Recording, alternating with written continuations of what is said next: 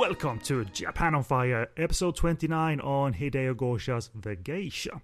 And after a hiatus, we are back to conclude the finishing stretches of the coverage um, of the filmmaker responsible for, among other films, uh, Three Outlaw Samurai, Hitokiri, and Onimasa. And the next to last episode of the coverage, which is this episode, have us landing in 1983 and the multi award winning drama about a geisha, and the movie is appropriately called The Geisha. And I am Kennedy, and seeing as we have utilized his two part article on the man's career as research notes for our show. I think it's only appropriate, uh, or I thought it only was appropriate, to invite him onto the show to share his expertise and enthusiasm for Hideo Gosha. And the writer and expert in question is Mr. Robin Gatto. Or is it Gatto? Hello. Hello, Kenneth. Am I getting the last name uh, right? Is a difficult French name, Gatto or Gatto? No, it's an Italian name actually. It oh, it is. It's Gatto. Yes, it's it's an Italian name. Is that where you're from originally, or, or you are French, as a matter of fact? Yeah, I'm French, Spanish, Italian, and maybe a little bit of German too. Uh, you never know.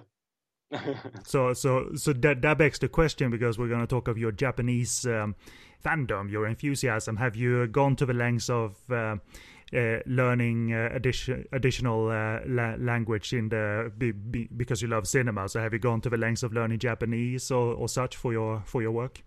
No, not exactly. Not like Tom Tom Mes, who who you probably know. Mm-hmm.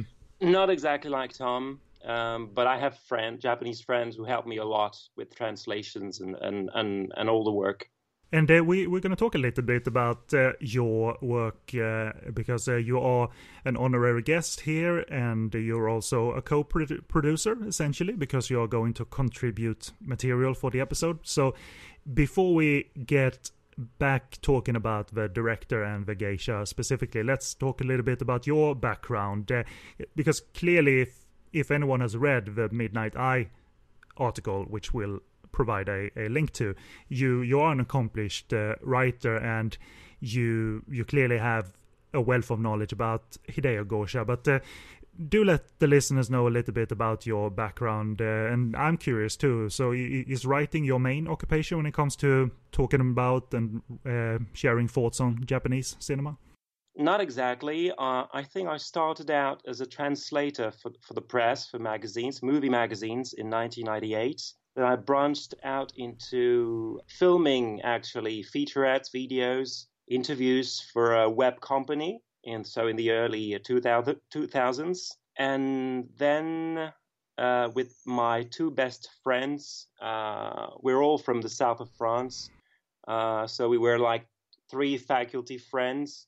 Uh, one of them died, uh, unfortunately, last year. So so I'm I'm giving him a little thought today. Mm-hmm. He was one of my best friends, and he died uh, 2018.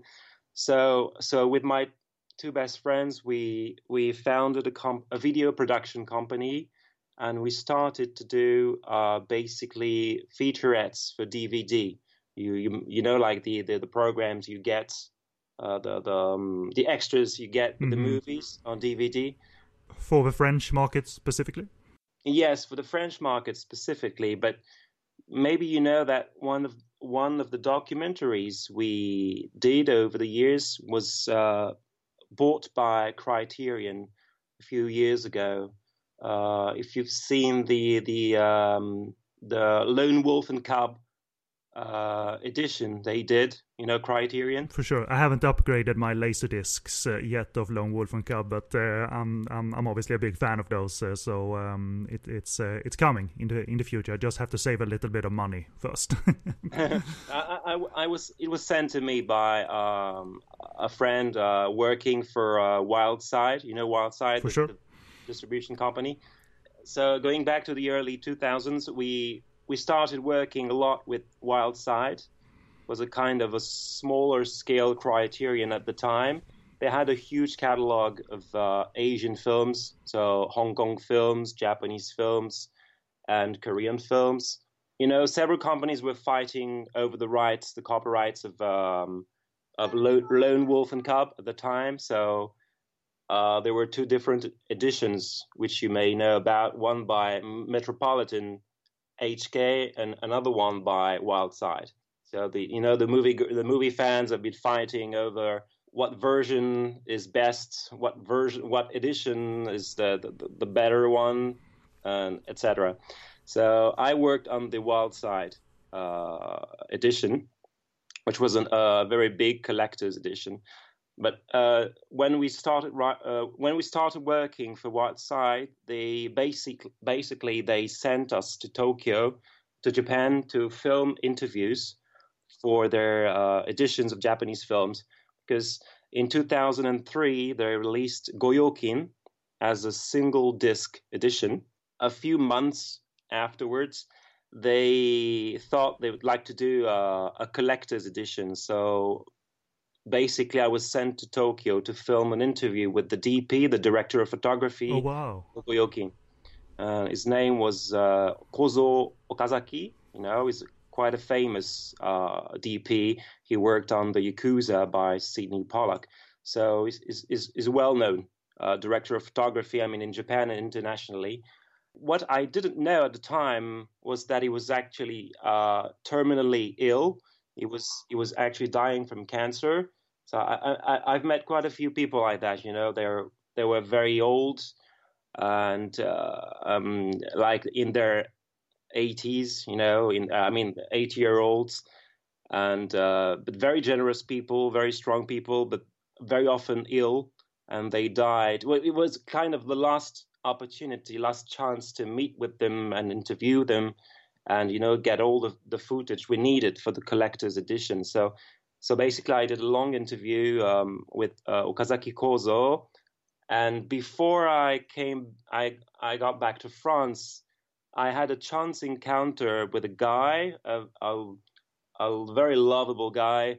His name is Sakai, Sakai-san, Sakai Seiichi, and he worked as an assistant editor with Michio Suwa. Michio Suwa was the editor for uh, Gosha's Goyokin in 1969. So Sakai, obviously, he knew a lot of things about Gosha. And he, he was also an assistant editor to uh, Taniguchi Toshio, who edited uh, four or five films on the Lone Wolf and Cub saga. So he was a great Daiei, uh, you know, veteran and uh, Sakai-san worked with Michio Suwa and Taniguchi. So uh, through the people who worked with Gosha, he knew a lot about Gosha, and, and he worked too with Gosha on uh, Kumokiri Nizaemon in 1978. So this this uh, lovely guy, he, he told me a lot of things about Gosha, and when I got back to France, I had hours and hours of uh, video uh, interviews of you know, of, um, including B-roll and many things. And uh, so we were able to do a collector's edition on Goyokin. And then a few months or a few years afterwards, uh, Wildside decided to release uh, six or seven films. I don't remember how. I don't remember how many exactly, but maybe six films by Hideo Gosha. Would would, uh, would uh, your work include uh, the documentaries that are on the Hitokiri French yes yes edition. I, I have no chance to watch those because they are French subtitles only. But they were there were two documentaries on that DVD. Yes, there's there's a funny story behind that because you know the the number one fan in France uh, for the film Hitokiri is uh, Christopher Gans. Mm-hmm. You may you may know his name. Yes. Yes, right? uh, filmmaker and um, and uh, he had his DVD label HK uh, Video for for many years. Exactly, and he was a he's a huge, very huge fan of Hideo Gosha, and actually he did a lot to to introduce uh, films by Hideo Gosha to to the French audience. He traveled to Japan in the early 1990s to watch films by Hideo Gosha. You know, inside the studios, you know, they went to Shochiku, Toho, everywhere. They so they watched a few films and they bought three films uh, Three Outlaw Samurai, Goyokin, and Tracked. So they brought these three films back to France and they released it in the theaters, in festivals, and oh. then on on tape, you know, VHS tape, and then on DVD. So, but uh, Christopher Gans, he really it, he he was really dying to release uh, Hitokiri on DVD, but it's like he missed the opportunity to do it, and then the rights went to Wildside. anyway, so we worked on Hitokiri as well. Yes, we did uh, two document, two featurettes. Yes. I have that DVD, um, and uh, but you, but uh, I I got subtitles from the internet, but I, I, still bought that DVD because it's it's my first Gosha movie. I saw it many many years ago, so and it's obviously something you have to uh, support. Um, uh, even though um, even though the original DVD is no subtitles, but uh, if you get subtitles from the internet, you can you can make it watchable. And uh, actually, there was a a, um, a big presentation, a big screening of Hitokiri in the in the 1990s, maybe in Los Angeles. I think everyone around the world rallied to Los Angeles to to watch Hitokiri on a big screen. you sometimes don't know how how many fans there are of certain movies until events like that happen because you you watch your movies at home or with your friends and you you know it's great but you don't know how many people actually appreciate a particular movie. And sometimes there are more people out there like-minded people out there than you might think uh, uh, because Hideo Gosha is not a small director but it's not the first Japanese director brought up whenever you discuss samurai movies or or action movies. Um, but so so so it's very nice to hear that uh, that movie in particular, uh, Hitokiri, is um, is uh, revered and appreciated because um, yeah. it it deserves it. Yeah, very much. I think Christopher Gans said that if if uh, Stanley Kubrick had done a Chambara movie, it would have been Hitokiri. yeah, yeah. Why not? It's um, it's it's not just blood and action. That movie. It's um, it also has uh, character and dramatic depth, and uh, I, I always remember remember it for for that. And it was nice to revisit the movie on that DVD when we did it for the show a few years ago, and it's still it's still great. L- l- listening to your story, were you aware of Gosha at all before you went to um, Japan and started working on this, or was that your introduction to to the filmmaker when you started working for uh, professionally? Yeah, I started working in 2004 on Gosha, and I have I haven't stopped ever ever since actually. So it was kind of yes uh, an introduction to Gosha. The first film I saw was probably Goyokin, mm-hmm. and then Hitokiri, and maybe The Wolves in between. Mm-hmm. Oh, for sure. Show you why. Yeah, you could find a you know you could find three tapes. So I went to the video clubs and and found three Outlaw Samurai, Goyokin, and uh, you know there were only three films anyway. So good three films to to start with, but uh, as we will discuss with the Geisha, the the filmmaker offered up a lot more and had a lot more to say than just making uh, samurai movies and um, creating violence on screen, which is. There was also a gay, there was one geisha in Hitokiri. Let's not forget the Gosha. Her name is Omino, and she's played by Mitsuko Baisho. And Mitsuko Baisho is the the headmistress of the Yokiro in the Geisha. All right, it's, okay, yeah. It's the same actress. The, the, the, the slightly elder uh, actress, indeed. Yes, yes. She was a dancer, actually. She was a shochiku dancer at the time.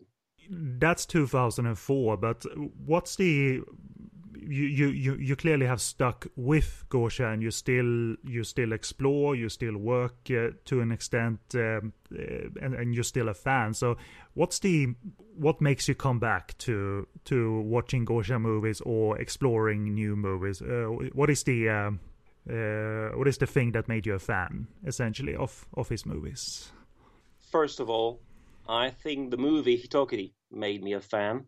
I think Goyokin was okay, was and I had nice action action sets, action scenes. But uh, I really fell in love with Hitokiri, and I just didn't know you could film samurai like that. Well, I I, I knew you you you know you had Zatoichi, and Zatoichi was an, an interesting take on the yakuza and samurai tales. Uh, you know, especially in the first film, 1962, with this, it's like a crossover. There's Zatoichi and there's the, you know, the the uh, the, the the six samurai, and they fight at the end. and actually there it's the, the, the samurai is a real character and Zatoichi part fictional, part real. So, you know, it's, it's an interesting crossover. It's a nice t- take on the samurai and yakuza tales. But you know, Hitokiri Katsu Shintaro was playing like a, a, a a fully sexualized samurai, and I like that a lot.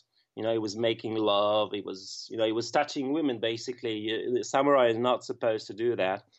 So I love that, and I love the melancholy of, of the character um, before before his death, and longing for lost love.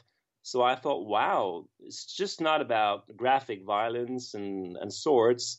It's really a character piece, and uh, this is a an amazing director, and um, well, what I I didn't know at the time that it, he had a great director of photography. I mean, if you compare Kozo Okazaki and Fujio Morita, it's it's really different. Two different worlds. It's like Okazaki likes to experiment with the, the telephoto lens, and Morita had the still had um, old camera old cameras, film cameras at the studio, the Daiei studio. He could not experiment with, you know, zooming in and out like Okazaki. So it was all about composition, colors, and it was amazing, amazing. And at the end of the film, you have you have a great effect, which is called reticulation, which is a chemical effect, you know, done on the film print, and it's it's really amazing, amazing. It's like the the craft the craftsmen of the golden age of Japanese cinema meeting with you know uh, mon- some kind of manga gekiga uh, aesthetics. And you know it's it contains everything hitokiri. And then I, i'm not sure he he really managed to do anything so beautiful and surprising. But i think he really he got it right with um, Hunter Hunter in the Dark and maybe the Geisha, yeah, as well. And and, and maybe let, us talk a little bit about that the the fact that Gosha was a different filmmaker in some in especially in the 80s uh, and different filmmaker in different decades in a in a way and I, I know that I like a filmmaker that uh, evolves and does different things and is not stuck in one genre only. That's why I like him. I get to see new sides of him the more I produce this um, this series. It's always encouraging. It's always inspiring to see a filmmaker change and also become better and more accomplished. So, for for, for instance, Onimasa and the Geisha, they are more sensitive movies. They are more gentle movies, more calm movies. So that's appealing to me. But was that appealing to you to experience you know the violent samurai and then the violent streets and then go into these calmer more sensitive period drama? Was that appealing to you to find out he could do so much more than just violence? I'm not sure he focused on violence so much to, to tell you the truth.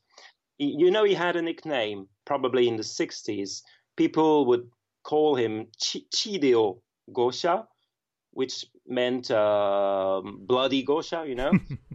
uh, but I, I, don't think he's a bloody director. Um, I mean, it's when you play with swords in movies, it's always nice to have graphic elements. So, and every like it's like every director in the in the mid '60s was trying to do graphic uh, effects. You know, after Kurosawa in with Sanjuro, Tsubaki Sanjuro. But I, I don't think it's about violence. I think it's a natural, very, very progressive. Uh, it's a progression. It's a it's a natural progression. I think he started to explore femininity and and the representation of, of, of women on screen in 1965, probably with a Sword of the Beast. Uh, around that time, he had a female scriptwriter, so so I guess they really bickered over the scripts, and uh, she had her, you know, her point of view. He had his, and but it probably allowed him to do to do the things he did with uh, uh, Samurai Wolf.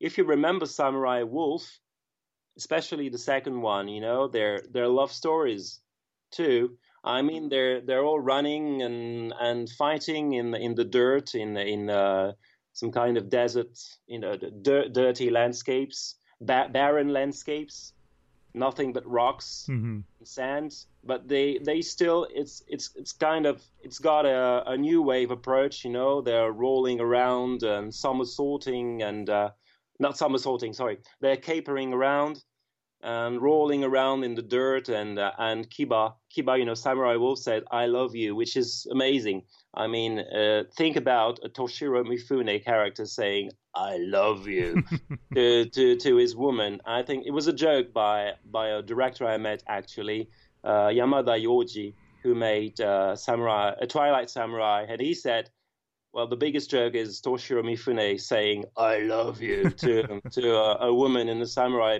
picture. It's impossible. But you know, some of us we, we do love stories in our samurai stories. So so basically, you had a, you had a two or three different love stories in Samurai Wolf, and you had a, a relationship between a samurai and his wife in uh, Sword of the Beast, which was really interesting. And basically, I think it was actor Hira Mikijiro who said that Gosha became interested in uh, more interested in, in, in, the, in the female representation in 1965. And then people said to him, "Well, you, you, you don't portray women in an interesting way. You don't under, you don't seem to understand women at all. You don't you don't understand female psychology. You're an insensitive uh, director." And in 1984, uh, in an interview, he said, "Well, stop saying that. You know. Well, now I've made the geisha. I've made onimasa. You know, I'm not a, I'm not an insensitive director. I'm a sensitive director. I mean, I'm a human being, and I was already making uh, television movies in 1959. You have to remember that, and it was not all about violence and stuff, you know, uh, and swords. I mean, uh, I've al- he has always tried to depict, portray men and women as a little bit as equals, you know, mm. as equals and very often as lonely, yes, lonely beings with suffering, regrets, and, and it's all about melancholy, I think. It's all about melancholy. He was a big fan of enka, enka songs. So if you know enka, you have otoko no michi, onna no michi, which means the, the, the, the, you know the masculine way and the female way. And they're they're sometimes more often than not they're lonely beings, and sometimes they they they join together, they make love, uh, they can share some feelings, but then they go back to their uh, to to their melancholy and and you know and sad lives, etc. It's all I think it's all about melancholy. That's why I love Hitokiri so much because you think it's going to be a samurai, a violent samurai film about the Bakumatsu, the end of the shogunate, shogun Tokugawa shogun, and then it's all about this melancholy this big big boy you know he's not a man he's a big boy crying in the in the you know in the grass and uh, you know near the, the, the, on, on near the sea. I, I, like that. I think he was a he was a big boy actually. He was i think the, the the woman who knew him would describe him as a big boy you know. He was ready to cry on the shoulder of another man you know like you remember shintaro katsu and yukio mishima in hitokiri and then Shintaro Katsu try, uh, starts to cry and weep over the shoulder of, uh, I think it's Yukio Mishima. And that's very, very Gosha, you know, like, uh, uh, I mean, the first part of his career was probably about homosocial bonding, bonding between men, you know, uh, like Yakuza in a way. And then it was about women and men fighting for love, for for their egos, for, for pride, so there are two, probably two words. It's iji in Japanese, which is pride, and the other word would be uh, which would be passion and hatred. So that it's all about feelings. So it's not he's not an insensitive director. It's not an intellectual director. Sometimes intellectual directors are less sensitive directors, I would say.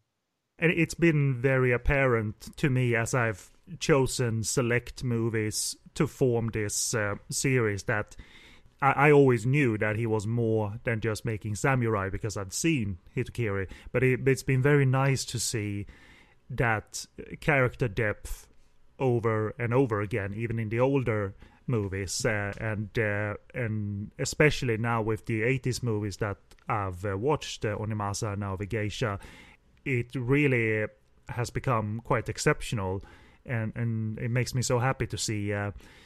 This uh, the him proving himself, I suppose, because as we will discuss, the was quite appreciated at least by the awards uh, awards ceremony. So it was not a movie that was hidden from the Japanese public eye, and they, they were given a chance to see that um, he uh, can make a very uh, calm, sensitive, and uh, and compelling movie. So it's. I wouldn't say calm. Uh, one thing, one thing we should add is one important thing is Hideo Gosha was a television director, so he had a kind of a complex. You know, he thought he was a bad director and he had to fight to be a good director in the eyes, you know, of the the, the not the public but the, the critics, let's say the, the the officials, you know, the intelligentsia. For example, in Onimasa, you probably remember the sentence uh, which uh, Masako Natsume belches out, which is "nametara kanzeyo," which is "Don't underestimate me." Mm-hmm. It's not actually the shit is going to hit the fan it's more like, don't underestimate me. So this is a sentence which he pronounced in in his private in his private life. Don't underestimate me as a director.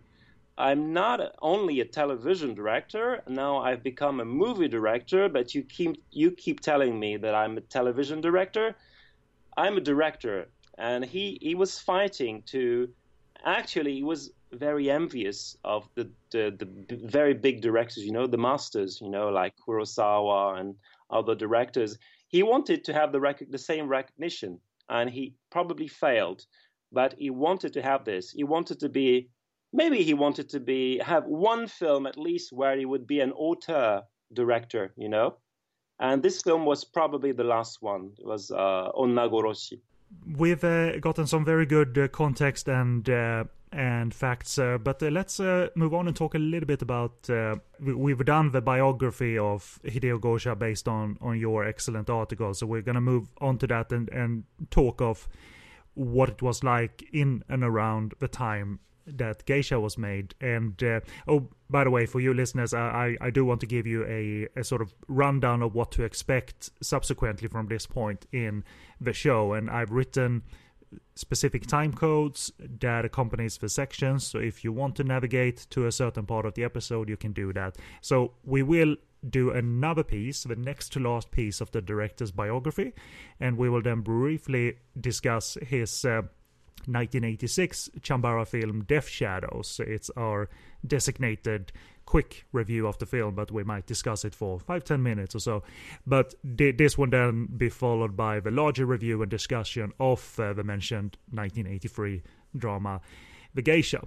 So let's uh, let's move on to the section that that I've that I've dubbed uh, Hideo Gosha. The story continues, and again, it's based on the excellent two-part piece that you wrote for Midnight Eye. And if there are any errors in my summary, it's because I wasn't paying attention to the text. And uh, and and do feel free to interrupt me and clarify and even expand the notes, uh, Robin, as uh, as we uh, do this piece of the biography. And in the last episode, we will conclude uh, conclude the career, so to say. Maybe the ghost of Gosha will interrupt you. Not not me. and he has every right to do so if I've made a mistake. so and after Onimasa, apparently Gosha enjoyed more of a creative um, freedom as a uh, as a uh, filmmaker. He had a a varied run, a different kind of movies made in the 80s and going into the 90s, and he had several commercial hits apparently, but he also went independent. He formed his own production company called Gosha Pro.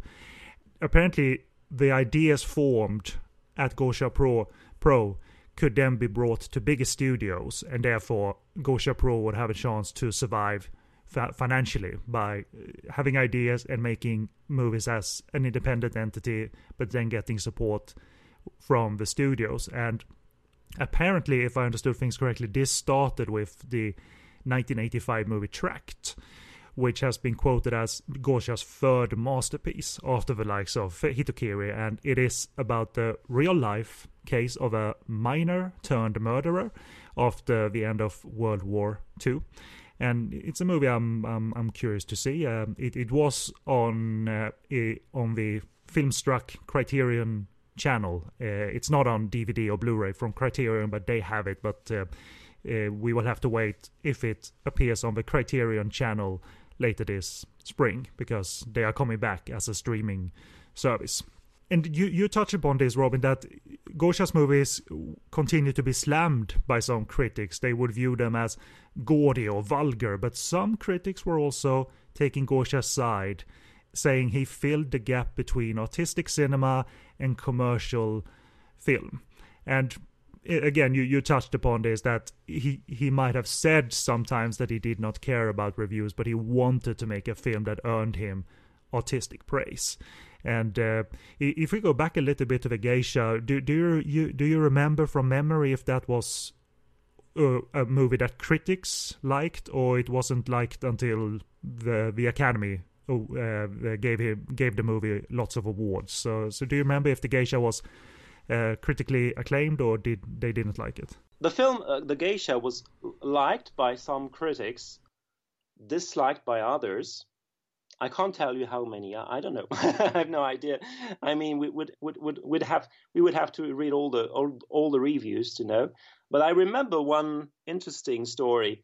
Uh, Ikenami Shotaro was was a famous writer at the time, he was he's the author of uh, Kumokiri Nizaemon and Hunter in the Dark. So Bandit uh, Samurai versus Bandit Squad and uh, Hunter in the Dark, and he he hated, I mean he abhorred the films which Hideo Gosha made with his novels. So he so he said to Gosha, "No more novels. I mean, you don't ever touch my novels again. Okay, forget about me." And then he, this writer, he had a, like a, a diaries, you know, uh, published diaries with reviews of his, and he he panned the geisha. Probably uh, yes, uh, some kind of vengeance. No, no, no. He said, well, there, it's it's very nice. It's it's it's it's beautiful, beautifully filmed, but it's very empty. You know, it's very maudlin. It's very, it's too sentimental and stuff. You know, so basically, he was he was an insensitive uh, writer. no, I'm just joking.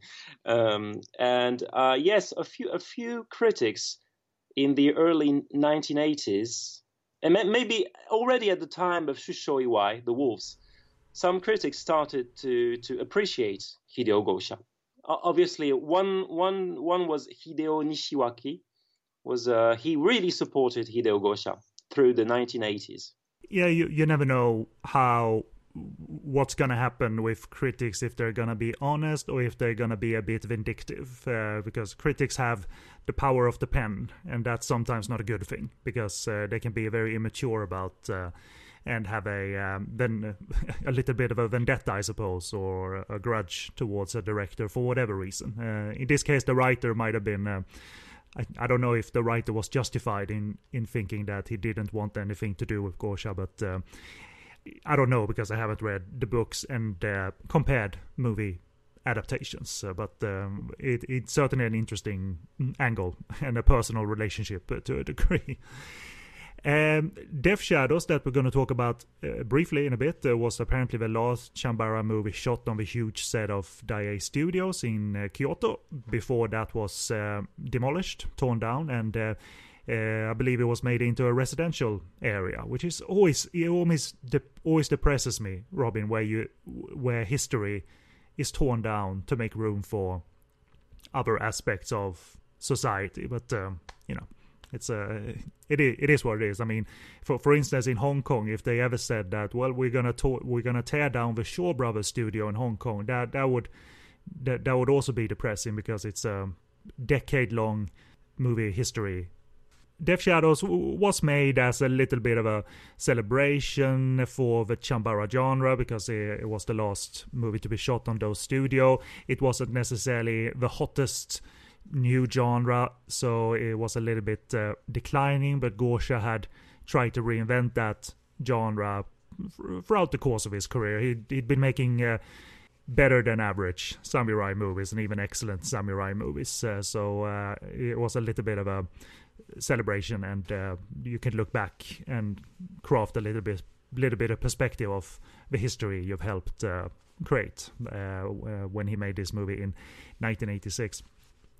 Apparently, though, a lot of this creativity in this decade in 1980s was uh, it it reflected what was happening in Gosha's personal life, as apparently his uh, marriage failed and he he was pouring his heart out. He was apparently an emotional soul during this time, and even in the geisha, there is a scene uh, about uh, where the dialogue goes. It's our main character that screams out, "All men are enemies of women."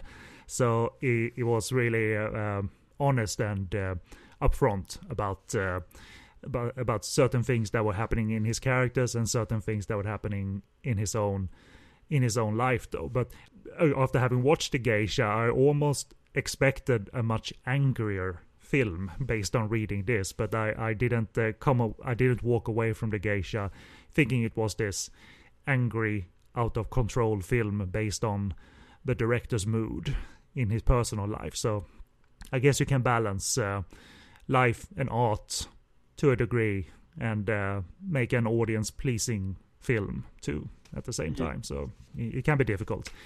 He felt Gosha after this marriage that, and it reflected in his cinema too. His cinema became uh, even more female centric and female oriented, as Robin has detailed. Uh, it, it, had been for a number of years, but it was female oriented in the 80s too. And uh, uh, he he felt Gosha that women were as vindictive and uh, battlesome as men, and uh, so he tried to put that on screen. And he also loved the novels by the author Tomiko Miyao, who did write the original novel the geisha was based on, if I understood things correctly.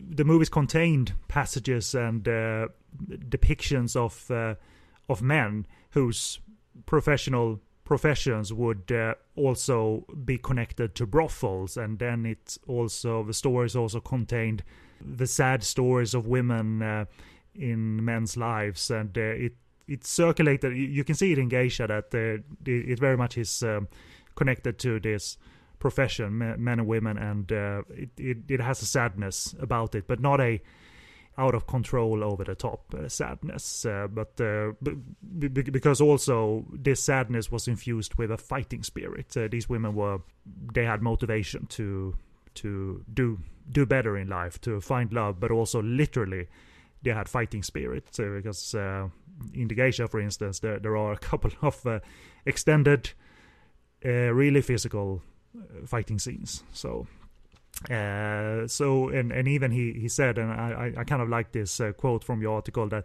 uh, was quoted as saying that he felt like a geisha was an artificial flower rooted in the mire of unhappiness caused by men, which sounds so sad and depressing. Yet the movie isn't. Um, isn't uh, tough to watch or sad to watch. Uh, it's um, it's a theme within in the movie. And viewers, viewers might remember Gosha's movies were when he did employ and execute uh, violence. They, it was uh, it was hard hitting. It was gritty. It was sometimes uh, uh, bloody, and he transferred that energy from males to females in these movies. They were they had a lot more fighting spirit and resilience and endurance and you you can spot this throughout many movies i suppose but your article quoted movies like uh, Death Shadows and Gate of Flesh as containing these sort of visual cues, these uh, this this content, this uh, sonic content, this visual content. So it, it's nice to have these movies part of this coverage because I I get to see. Uh, the different sides of uh, Gosha and the different types of characters he utilizes. In, in this case, the the focus is about women a little bit more, and uh, uh, for for instance, in the movie I haven't seen, but I'm looking forward to it, the Yakuza Wives. Uh, that that was a project that came from Gosha's fascination with Yakuza wives, literally. It, it, it, was based on a book too, a book of interviews, because he was fascinated with these modern women sticking to the rules and protocols of the clans of the past. So, and we, which sounds sounds like a a really interesting angle for a movie. And again, it featured stronger, physically violent women, weak men, and uh, issues connected to profit and business. And and again, these are just some basic examples of the uh, audio and visual cues that can be found in films around this time from Gosha. But of course, there's a whole lot more to it uh, to it than that. But uh, but I do want to say, uh, and my, my final note here in the bio, uh, on a lighter note, uh, Gosha seemed to have a good tactic getting female actresses comfortable with with the sex scenes and to loosen up uh, a bit of um, inhibitions in his actresses. He uh, reportedly rehearsed the sex scenes with male assistants, which uh, apparently broke the ice with the actors and crew to see the director rehearse it himself, and then then we can shoot it and be a little bit more relaxed. So um, he he wasn't uh, he wasn't sad and angry all the time. Robin, he uh, he had uh, time to have fun on set as well. Oh yeah, absolutely. I mean, he, he was he was in love with many of the women. no, he was uh, uh, he was in love with one woman in particular. Her her name was Matsuo Kayo, and she she appears in in, in at least one film. I don't remember which one. And he was in love with her, basically. And she said, Please go away, Mr. Gosha. stop, stop, Mr. Gosha. I'm an actress. I'm not your object. I remember, you know Tetsuro Tamba? You probably remember. Of course, yes. Tamba Tetsuro. Um, uh, before he died, there was a, um, a biographical book published about him and the author was Dirty Kudo, so that tells you everything about the author. Dirty Kudo. Well, it's a nickname, obviously. Uh, I met him. This guy is is is a, a, lovely guy, and he wrote about Kudo Eiichi and uh, Tamba Tetsuro. And I think he loved Kudo Eiichi so much, he nicknamed himself Dirty Kudo. Why dirty? Because he was doing shibari, which is bondage. Wow. Okay. Yes, Dirty Kudo is a shibari uh, I don't know if Shibari master or Shibari director, but something like that. And so he interviewed, basically, he interviewed uh, Tamba and he asked him a few questions about Gosha. What kind of man was he? What kind of director? And I think Tamba, Tetsuro, Tetsuro said something, basically something like, well, he was, I mean, after the war, everybody was, I mean, sexually craved, uh, you know, hungry for sex. I mean, you you should you should remember that uh, Gosha Hideo is is a kind is, is, belongs to the generation of the Nikutai Bungaku, which is the literature of the flesh. So you know it was it was like uh, reappropriating your body after the war. Like during the war, you had to die for the country. You had to be one spirit and one body for the uh, the national body, and you had to sacrifice yourself. After the war, you were like you were like an orphan I mean, the emperor was a normal normal man now, and the values were uh, falling apart, and they were like orphans without the without any any father figure left. And but it was a he said it was a a, a period of freedom of liberate liberation, liberating yourself and finding your your own body again, sexual sexuality it's the sex and the eros eros is, always lurking somewhere you know in in his movies and in in, in his persona. Uh, as we said it's not about it's not all about swords and samurai. It's also about eros. It's about wanting to live despite all the hardships and the the, the feeling that everything is rotten. Maybe everything is rotten at the core but still you want to live and go on and fight and, and have sex and and be in love and have great friendships with men. So it's you know it's all about those kinds of feelings. I I, I think. So it's it's not the intellectual type, you know, like uh, I'm a socialist, I'm a Marxist, I'm a I'm a conservative. No, it's it's more about melancholy, love, sex, and all, you know, all of this. And obviously, when you portray men like Katsuzo in the geisha, you you can't show everything. You know, men they're like mask uh, um, impa- Im- impassive. You know, uh, masks uh, over their faces. So stoic, stoic. So if you want to sh- if you want to go beyond that, if you if you want to show the flowers blossoming out, yeah, you have to, to you have to portray the women, and you have to portray the women fighting against other women or against men, and then it becomes interesting. It's and you get to the to the core of things. So yes, basically, he was doing that throughout the 1980s. He had he had been doing this before, but with limitations, and now he was doing that, you know, full throttle he was doing without any limitation. So it's this is something that I really like about his movies. You know, it's it's not a yes Ozu film. You know, it's not like uh, having nice conversation around the table and it's you know it's uh, i'm gonna kill you i'm gonna love you it's almost the same it's it's it's raw but not uh, raw in this uh, way where it's too much to handle for a viewer. It's uh, I, have noticed with Onimasa and the it's very easy to interpret the core story and the characters. Uh, so he was very good at providing a balance between uh, intense and sensitive, and uh, he he he comes across as a very focused filmmaker. if if you judge Onimasa and the Geisha alone.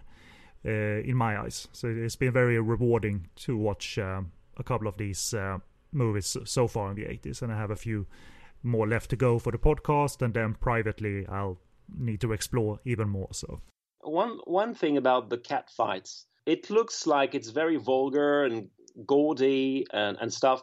It's, this this this was not Hideo Gosha's point. I mean, there had been cat fights already in Hollywood movies, I think one with Mar- Marlene Dietrich. Uh, there had been cat fights in Japanese films already, and uh, in a Shiro Toyoda film, uh, like a, a woman and a woman and the cat, something like that, 1956. I may be mistaken. I don't remember precisely, but he he wanted to do he wanted to to take this kind of trope, you know, fighting geisha.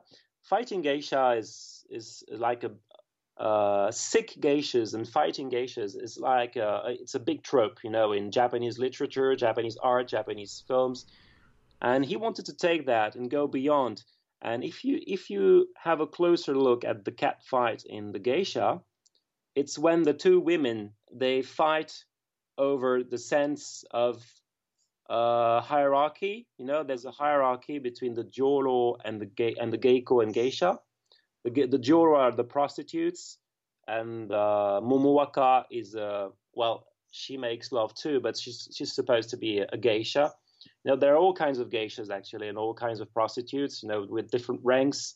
And uh, for example, in uh, it's it, it's it's very well explained in the film uh, Tokyo Bordello, 1987, when you see all the ranks between the the the the, the geisha and the prostitutes. So she obviously she wants to challenge the geisha. I mean, you you know better than I. I am gonna beat you to a pulp, and she fails. But Momowaka, who's a very sad woman and very introvert, introvert, she loves the fight. She she discovers her own her own strength, and after the fight, she says in Japanese, "I had a duel with a wife. I had a fight. I had a." She says she says ketto, which is used also in samurai movies, like a uh, you know a, a fight, a sword fight. She doesn't use chambara, right? She she uses the word ketto, which is the duel with, and she says, I, "I love this," and so the the whole point is to show, you know, the to go beyond the veneer, the beauty, and the, the beautiful colors, and to show the beast, basically, and how it helps you feel alive it's a very big issue in in all his films. All his films. Let's remember that the three outlaw samurai have animal names. I, I, I mean, in the title, the the the three outlaw dog samurai, and Kiba Kiba samurai wolf. It's a wolf. So, uh, I mean, it's very cliched, but it also serves to say that sometimes your animal instincts help you feel alive uh, not trapped in all the the decorum and stuff and all the conventions of of this social life and and, and all the the the, the censorship, censorship like censorship censoring your um, I mean bri- bridling your heart, you know, just to be a beautiful flower, never say the truth, hide your feelings because you want to have a position in life, you want to have status, you want to have a man, you want to have a wealthy man, etc.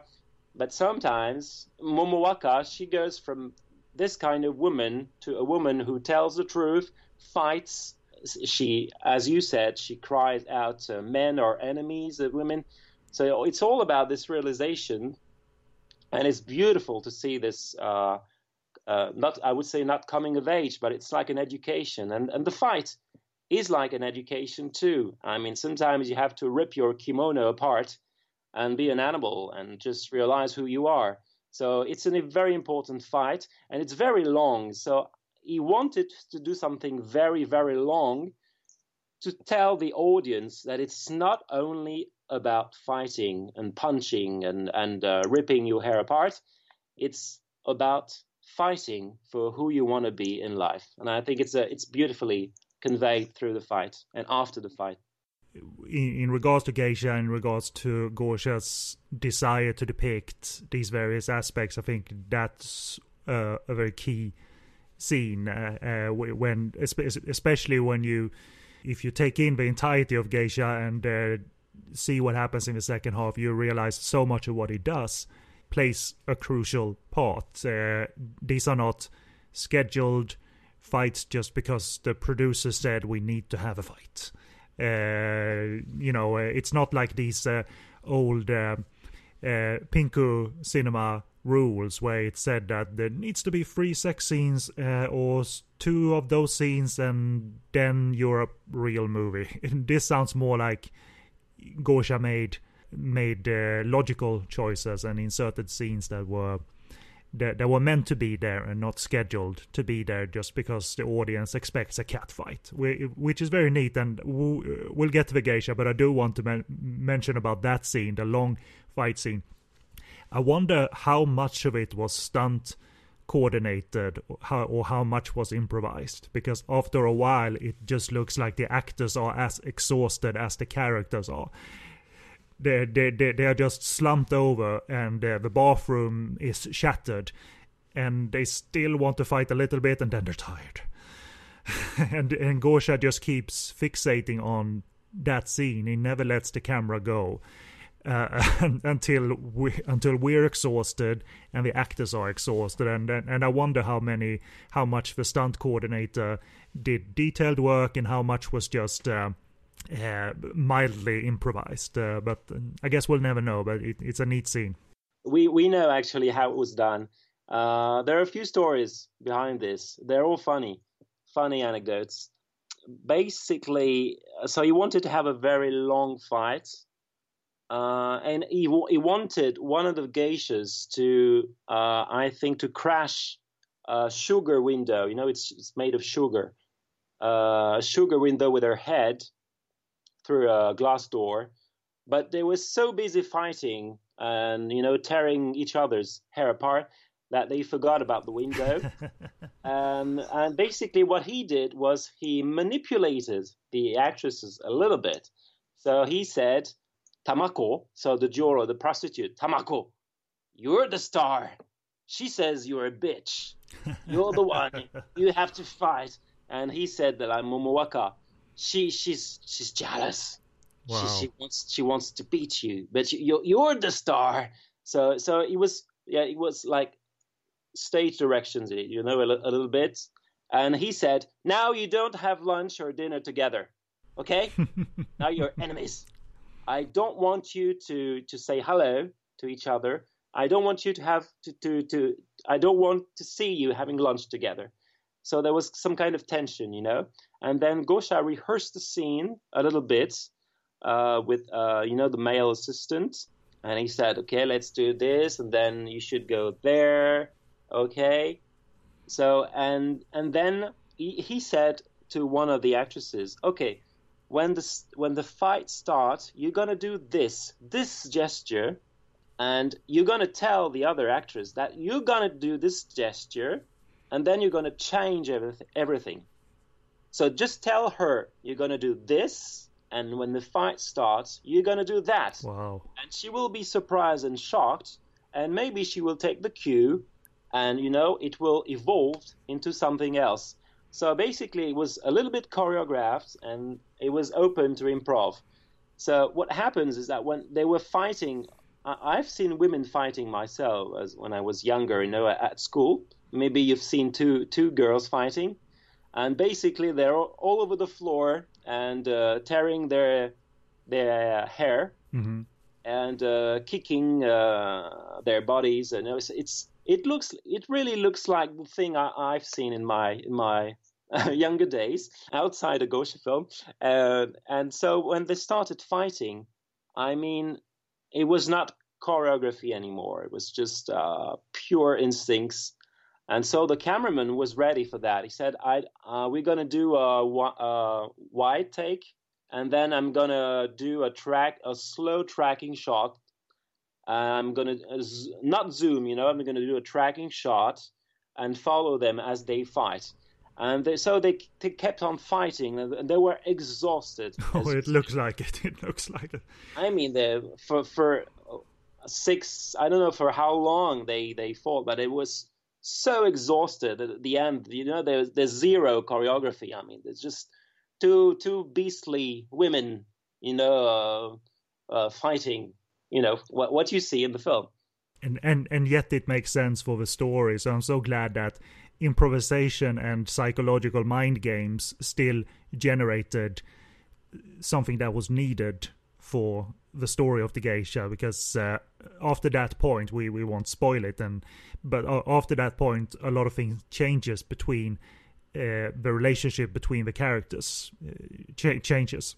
You have to understand one thing. Some critics hated those kinds of films like the geisha i think it was one direct one critic in the 1970s he said that films um, films transcend go beyond the traditional uh, the traditional uh, sensitivity uh, of Japanese people.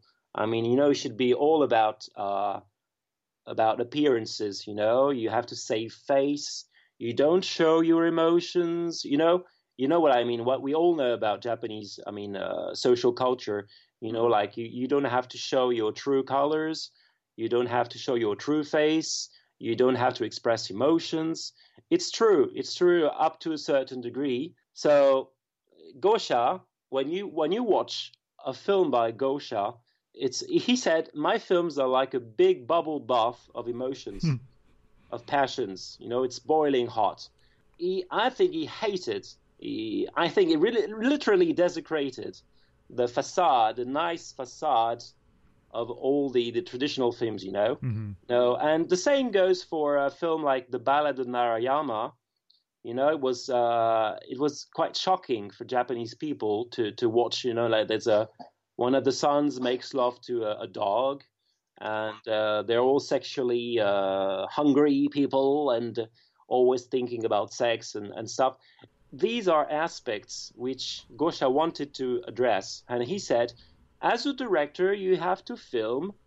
I mean, it's not like a Pinkuega, as you said. I mean, but he said you have to film a sex scene and a murder scene to be a true director. If you don't film a sex scene because you're ashamed and you don't know how to direct your actors and actresses, then you should be ashamed. You you have you really have to address these these uh, maybe darker aspects of life because sex is not about all pretty colors and stuff you know? He wanted to address the yes the, the darker aspects of of life in, including the all, all the passions and all the impulses and all the instincts. I think he he liked that to a sadistic level.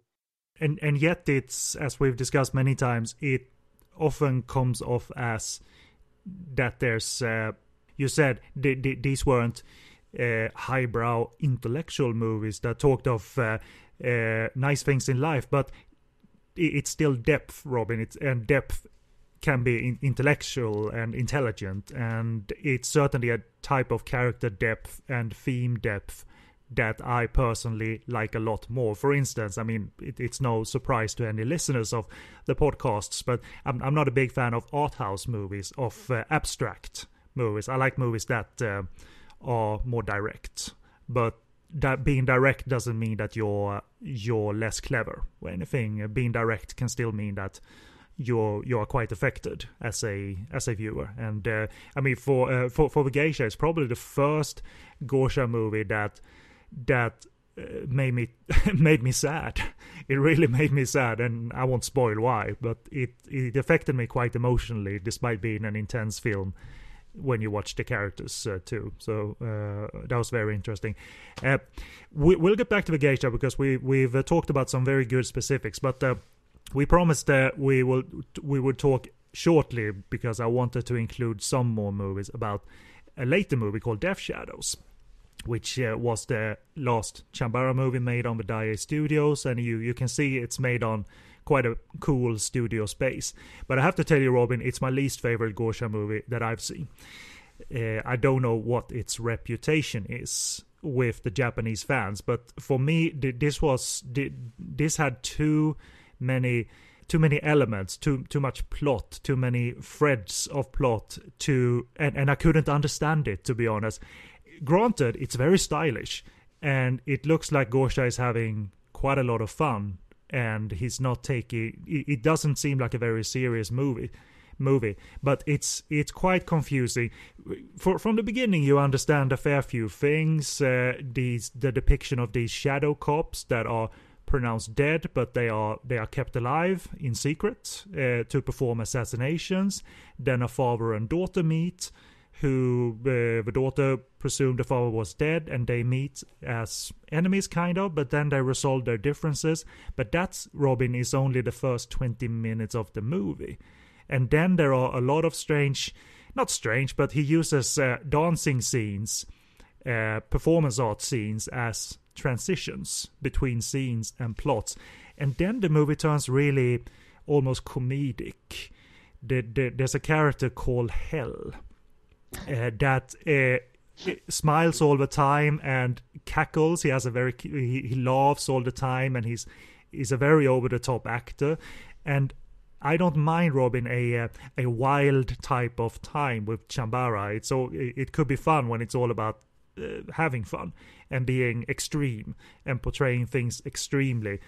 So so I don't dislike that character, but what I disliked was the fact that I I couldn't understand the the plot because there are so many names thrown out about clans and people and conflicts and after a while it was just uh, too incoherent to appreciate. I, I, I couldn't find any hooks. I couldn't find something to relate to. So even after a while that uh, that tone that was both violent and comedic and then the lady came on the screen to dance a little bit more. After a while that became a little bit irritating because i couldn't understand the movie. It's a surprisingly blood-free samurai movie except for some select moments. Uh, for for a gosha movie you expect a lot more blood but there actually actually isn't a lot of blood in this movie. The the set design and costume design that's that's very fun. There are some cool uh, ideas. Like uh, a character by the end of the movie is uh, falls into a trap door, and that trap door leads into a pit of corpses, which is cool. It's a it's a, a cool graphic inclusion in the movie. But if I'm being honest, uh, I, I'm obviously not angry at Gosha for making Death, Sh- Death Shadows, but it was more frustrating to watch than fun because it was too convoluted, convoluted as as a story. But again, I might be very alone, and this might be regarded as a classic of the Chambara genre. But it, it, it is my least favorite Gosha movie, Robin. So, uh, what is your personal view of Death Shadows? Do do you like it, or do you think it's problematic?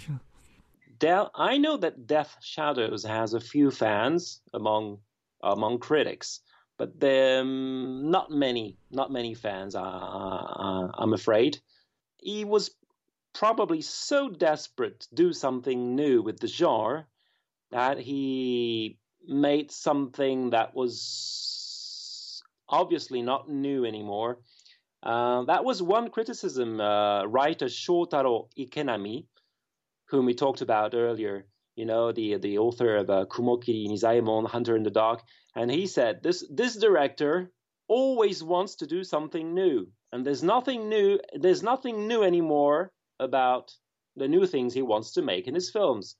So he was very very critical of uh, of Gosha's approach. Well, Go, you have to remember one thing. He can be a bad director too, and he has the right to be, obviously. Being a, tel- a tele- television director, he felt like he had to do more and more and more than a normal director in order to impress everybody, I guess.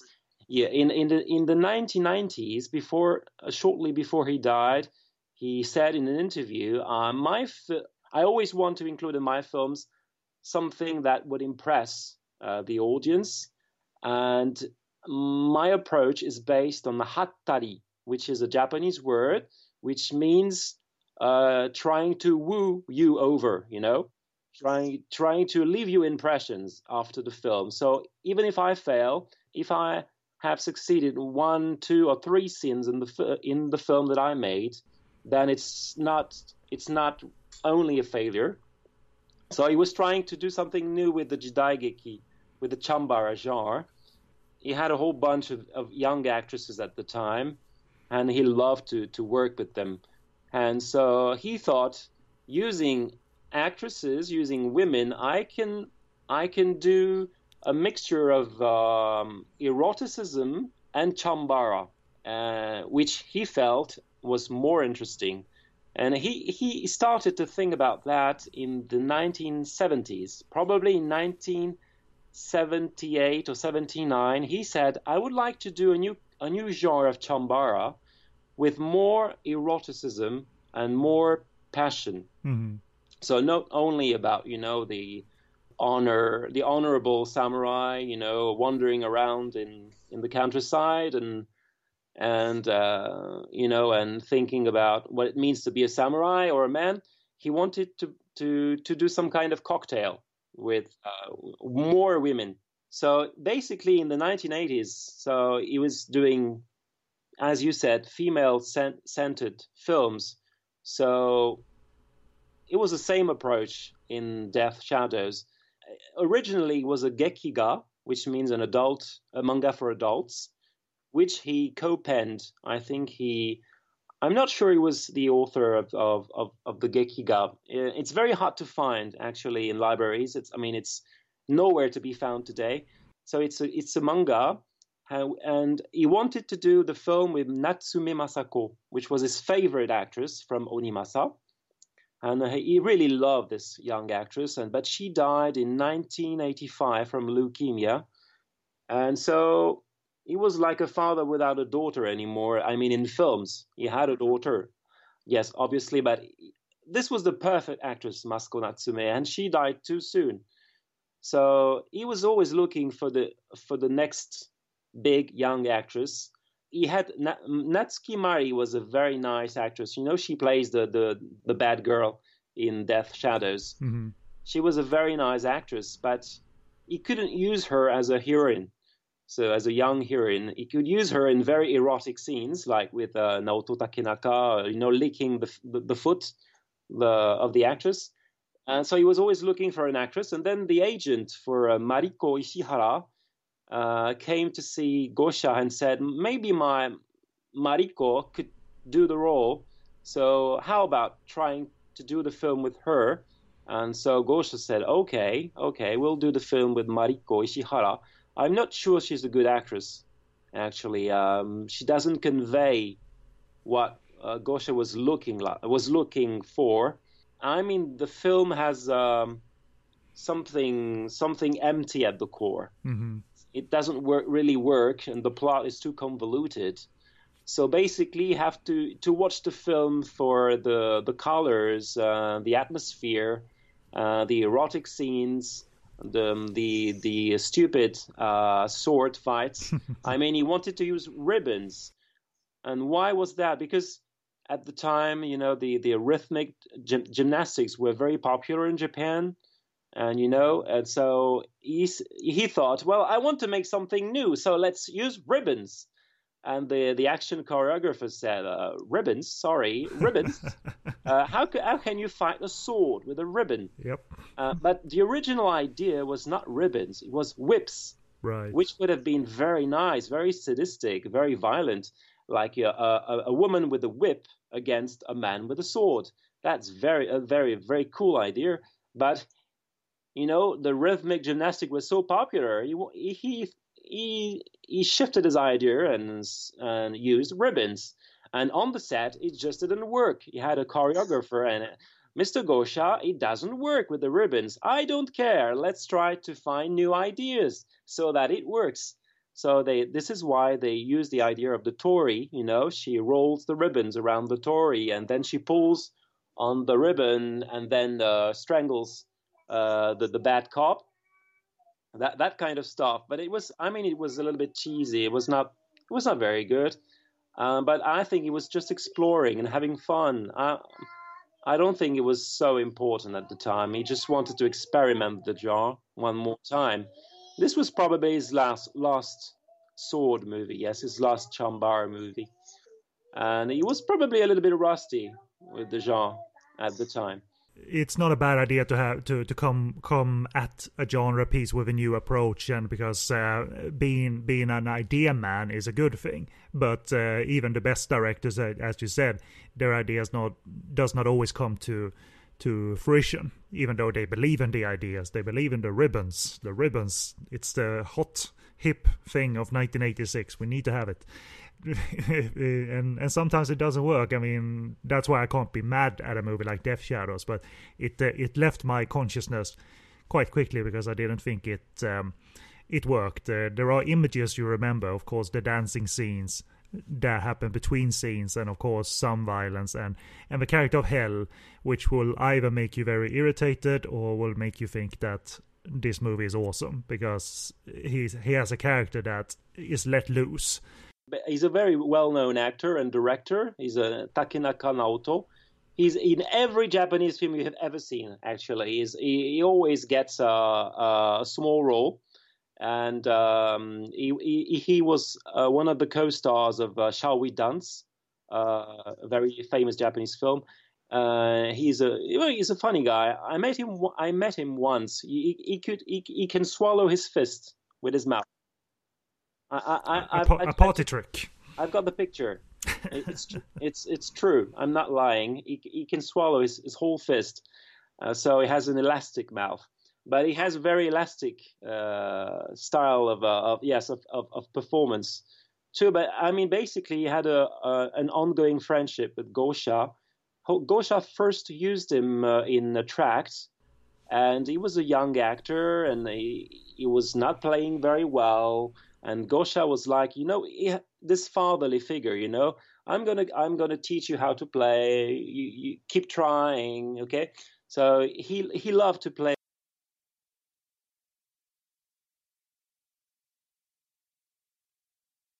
And so he used him in uh, three or four films. Like, for example, the Chambara scenes, Mr. Takenaka, you can play them the way you want. So Takenaka was was feeling a little bit ashamed because he was a left-handed man and he felt that he was not very good with the the chambar stuff. So he so so Gosha telling him, okay, just don't it's it's it's no big matter, okay, just play the scenes as you want to play them. You you can you can improvise. So Takenaka said, well, I love Bruce Lee. Can I play Bruce Lee mode? Can I play the Bruce Lee way of doing chambar? Yes, okay, okay. Let's try Bruce Lee because Gosha was a big fan of movies, obviously, and he knew about Hong Kong stuff and Bruce Lee. So it, it felt funny, you know, to, to, to try.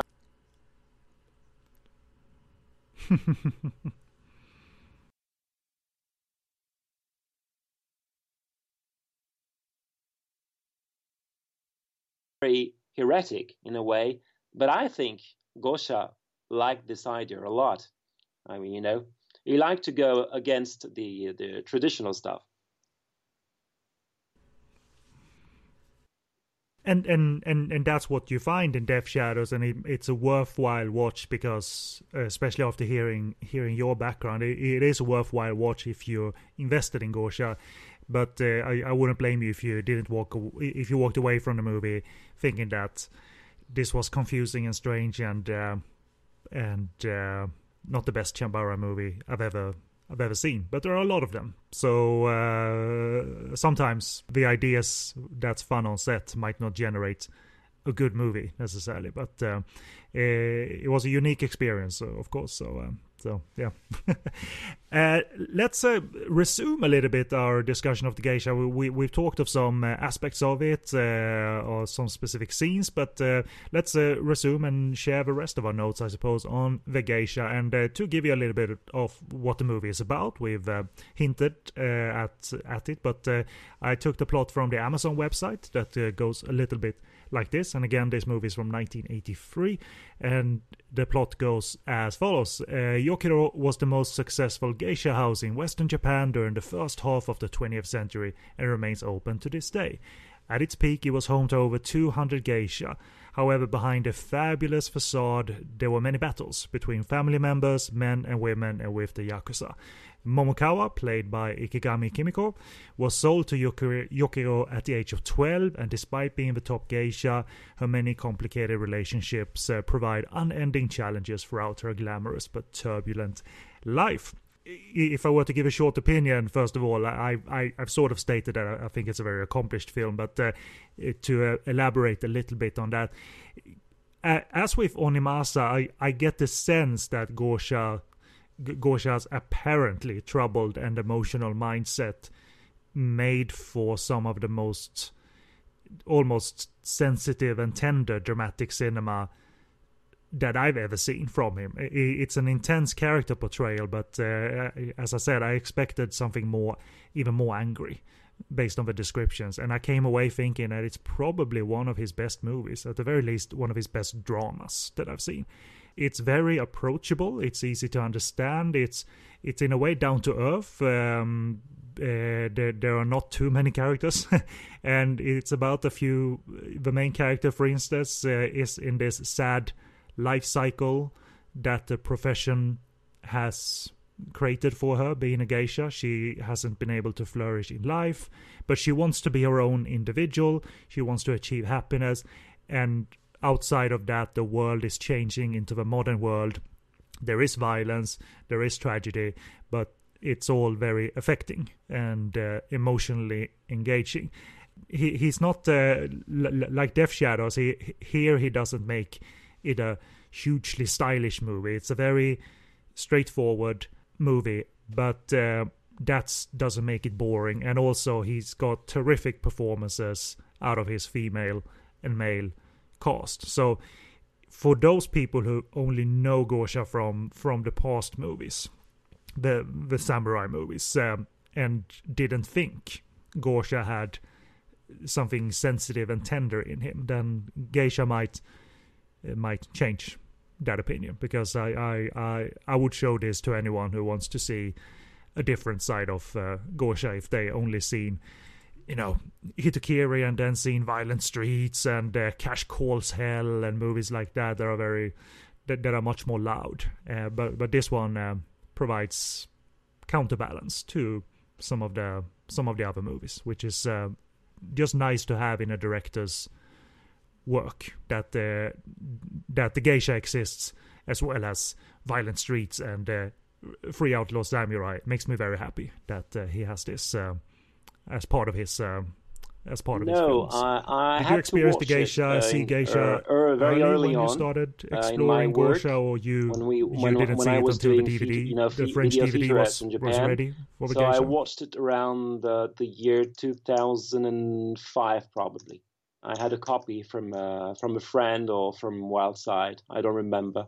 I loved it.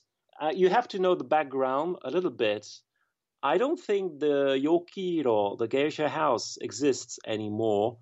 I mean, it had different uh, names, and the golden age was the 1930s. And after the war, it was renamed. Tokugetsuro was the was one of the different names. And then when the novel Tomiko Miyao's novel was published, it seems like it was renamed Yokiro, uh, which is a name which means something. It's about um, it's about a um, a tree, something about a tree. The name, the name of the geisha house. Uh, and and then, but it's I don't think it's a geisha house anymore. There are no, there are no geisha houses like that in in in Japan, like big geisha houses. I mean, the Tosa Kochi region has retained one of the traditions, which is uh, ryotei. Ryotei is big restaurants where you can enjoy uh, like lunches or dinners uh, with geisha. Uh, whether you're a man or a, wim- or a woman, there's you can you can have a, a women women only lunch with geisha. You can have a man only lunch with geisha. You know, it's all about formula. I mean, you, you have to understand one thing. Hideo Gosha belongs to a generation of men who lost their values, you know, traditional values after the war, and all their films are about questioning identities in uh, s- small communities pre-mod of the pre-modern Japanese society before you know all the issues uh, about uh, gender equality, uh, democracy, individual freedom, individual rights. Uh, this is not something which Hideo Gosha cared about. He he he came from from a world of yakuza, prostitutes, zegen, which means like bro- brothel pimps. This is the world, the kind of world he he liked or hated at the same time. And this is the world which he explored in the 1980s in, in films such as The Geisha. It's the pre-modern Japan, and also the Yakuza, the all the Yakuza films which the, the, the, the Japanese movie fans love are about the pre-modern uh, mindset, the pre-modern communities where you you know the bad the bad uh, boss is a capitalist, and uh, the pure yakuza, lonely yakuza, is is represents pre-modern society and more traditional uh, emotions and mindsets. So he, he wanted to explore all the emotions, the possible emotions, all the gamut of love and hatred between men and women in those pre-modern communities. And he said, the, before Japan society before the war had all these kinds of smaller communities, and this is the world that I come from, and this is the world that I like, that I know. I know I don't really care about democracy, about money that much, about capitalism. I care about the emotions of, of human beings. That, that, that's why he was a very sensitive director. He was not an insensitive director at all. And so he said that in the 1983 interview that that's the kind of world I want to explore in my films. Well, you know, obviously a film like um, uh, Violent Streets is is ironic. You know, we have the Tamba Tetsuro Yakuza flying over the ruins of to- uh, not not uh, not the ruins, but flying over Tokyo in a helicopter in a chopper and saying like we're gonna build this here, we're gonna build that there. So, you know, it's the end of the traditional pre modern world, obviously. Even the Yakuza are now uh, businessmen, and everything is, is, is now disappearing. So, yes, obviously, there's something about all the melancholy comes from the. Uh, it's the last years or the last decade of a world that's going to disappear. And obviously, writers like Nagai Kafu, you know, a very famous Japanese writer, he this is the kind of world which he loved you know the the world of the floating world in a way you know the world the world of pleasures the world of emotion you know it's basically these two worlds sometimes these two japanese different worlds you know the samurai bushido world which we we know through the films the samurai films and the geisha the the the passion world the the the erotic world this, these are two different worlds, and sometimes even the samurai liked to go into this world of pleasures. You know, even a, even a guy like you know Miyamoto Musashi. I mean, he had a geisha in his life. You know, uh, Hideo Gosha knew about all these worlds. He knew about the samurai world. He knew about the geisha world. He knew about the prostitution world. He knew about the pimp world He, he grew up among pimps, so he knew about pimps. He was probably the son of a, of a very low rank geisha, probably a joro, a prostitute. So people say that he was the son of a, a prostitute and a yakuza, probably a, a bakuto, a card player. So he knew about how difficult it is to to assert your own uh, identity in such a world. It's a hidden world. It's a shadow world which society does not want to recognize or wants to purify. This is the world he knew, and he wanted to portray it, before it completely completely disappeared in his films.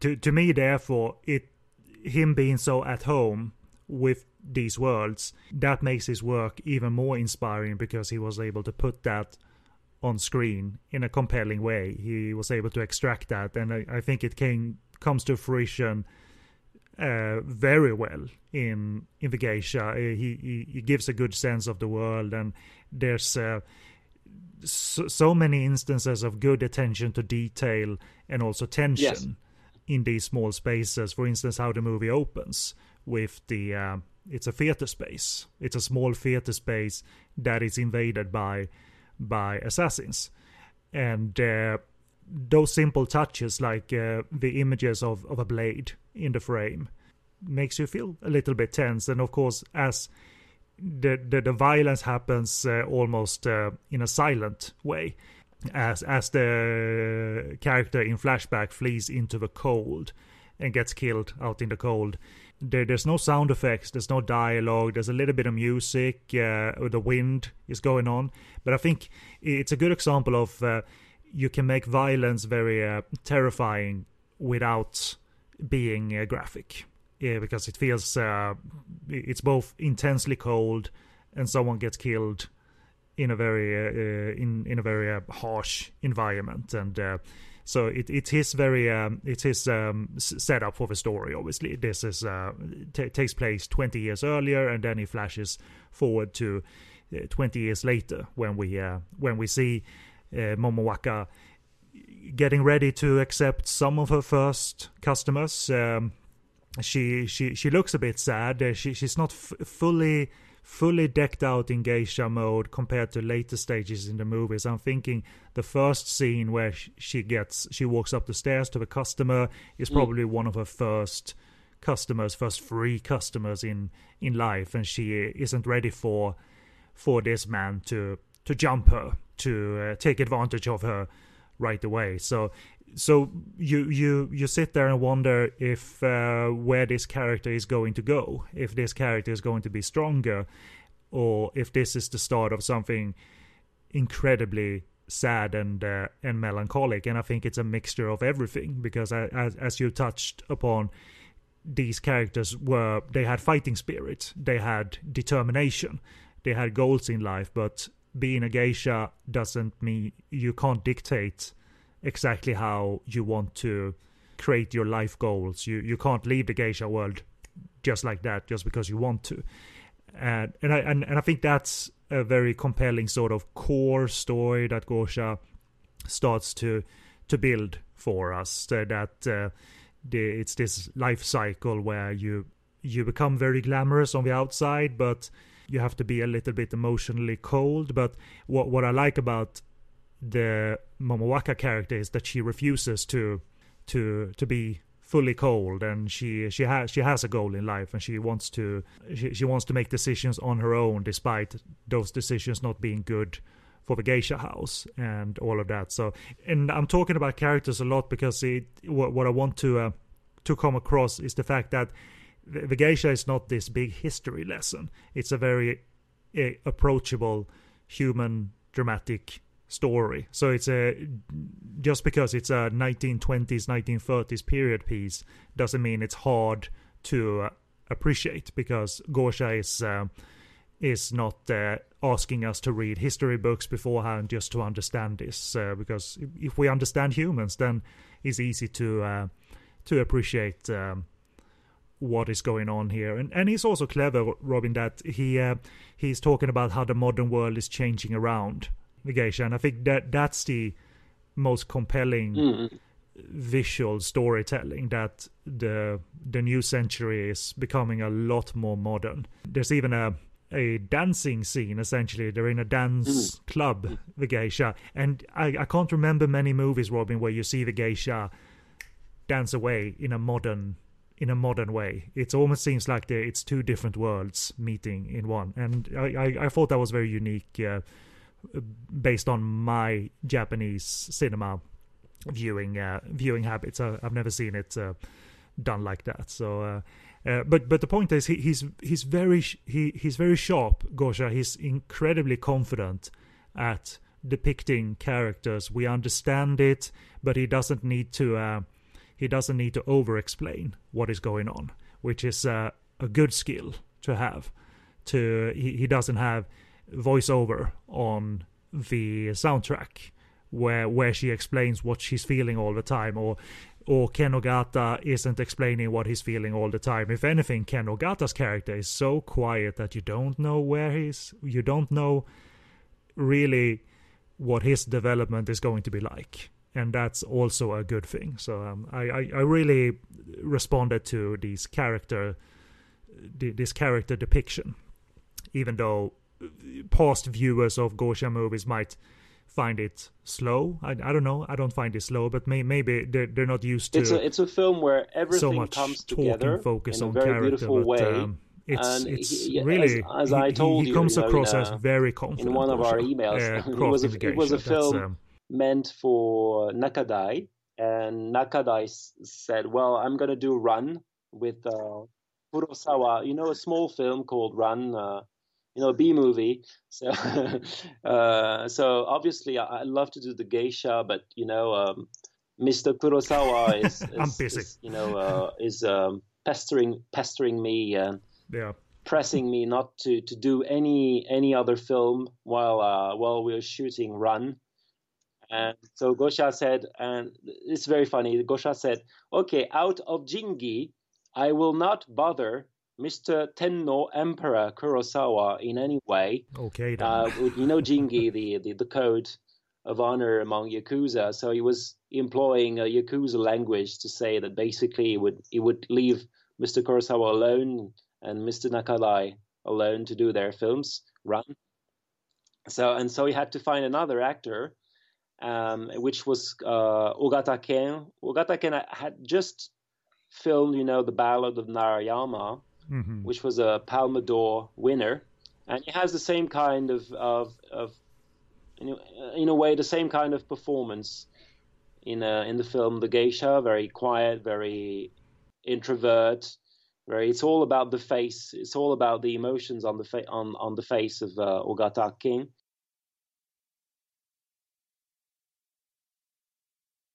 Exactly.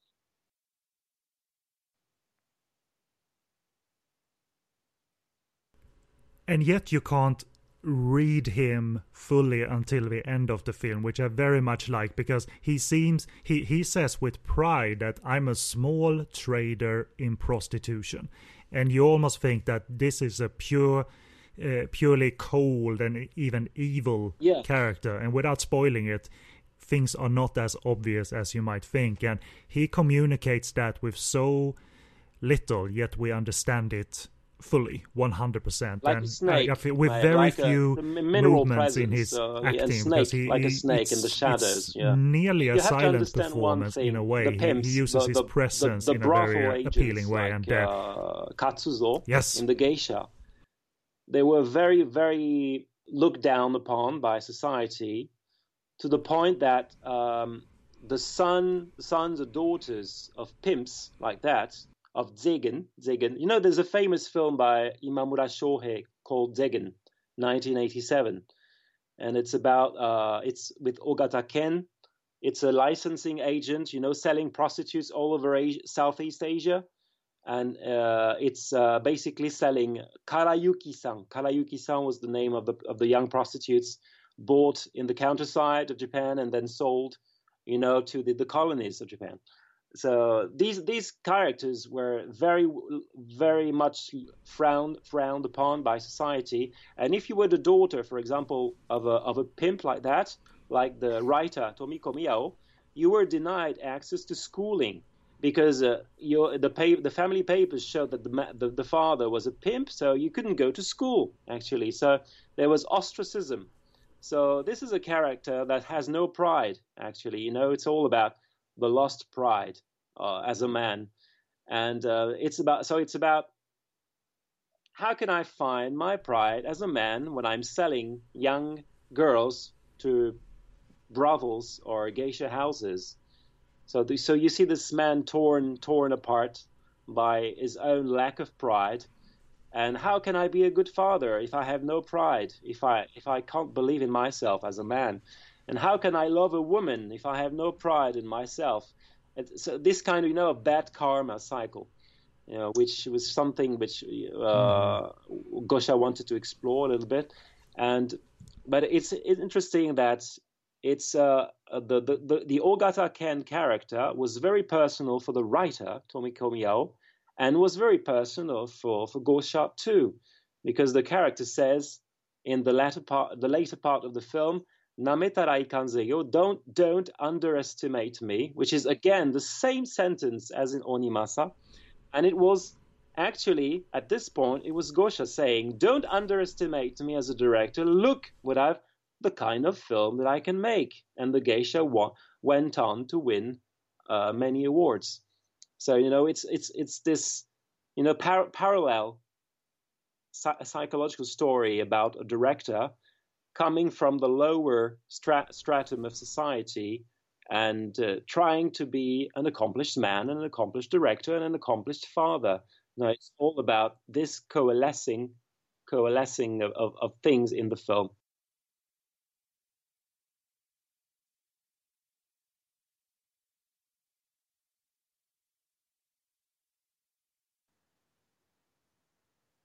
that makes it come to life um, even more, uh, especially now that we have the, the, the real life intruding a little bit on the movie, movie intruding a little bit on real life, which is uh, a, neat balance. And, and and and also Gosha is so confident that he he it's a fairly long film, but still, it he has no hurry getting the plot in full motion. He drops little seeds into the plot slowly but surely, like like again the character of Tamako. Uh, played by Asano Atsuko, who who wants to be a geisha. She wants to be sold as a geisha, but she thinks she earns it just by being a woman. uh, and she uh, she's um, she has an attitude and maybe even an attitude problem. Uh, she thinks uh, just because she has uh, the female equipment and and the attitude, I I can be a geisha this easy. And I I don't want to spoil too much, but uh, one of the great strengths of the geisha is the fact that you you think you know characters but and their demeanor and where they're gonna end up and what you think of them but you don't. Because he, he's gonna take different paths for these characters that you didn't necessarily expect based on their external attitude as characters. And uh, that makes also the performances come to life so much more when when there is so much more drama to to be told. You know, Asano Atsuko, she's really good at being defiant. She's really good at being um, almost ignorant and naive. But there is that other side to her that's going going to be very evident in the film that makes that performance come to life so much more and it shows that he had a very accomplished actress on his hand that could change demeanor very easily from from cold to warm a little bit without spoiling it too much. Um, and uh, but but also, I mean, the star of the movie, Kim, Kimiko Ikegami, her expressive face is something that must stick with every viewer of the geisha. That expressive but sad face, even underneath the full geisha makeup and wig and uh, also the the later emotional stages in the movie. She's obviously the the more tragic aspects of a movie. It comes through as well. But i think uh, it's like a trio of exceptional performances and engaging characters that you think are gonna be so, some you think are gonna be very unlikable, yet there's twists to that that makes you easily sit for a long time. I mean, it's 140 minutes. It doesn't seem very long, but yes, it's still a two-hour movie that requires your attention and your engagement. And I think Gosha is dropping the seeds in a very wise way eh, throughout the entire movie that so you you remain interested in where the characters go and if there is any hope for for for instance our our geisha if she's going to be able to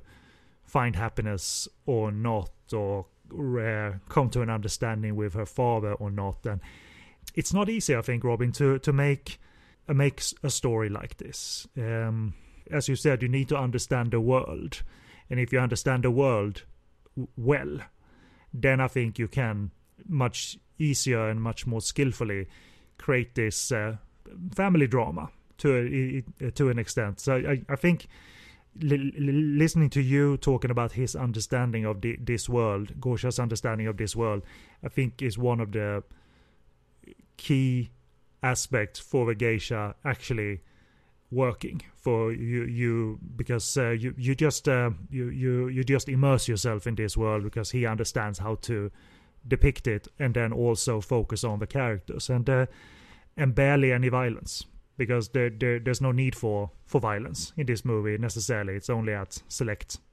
uh, select sections. So uh, that's why I don't know if uh, people um, modern viewers might not like this side of Gosha, the more talky, the more dialogue driven, the more character driven Gosha. But uh, I think it would be a shame if they didn't, because I think it's much more rewarding when he's uh, being this good.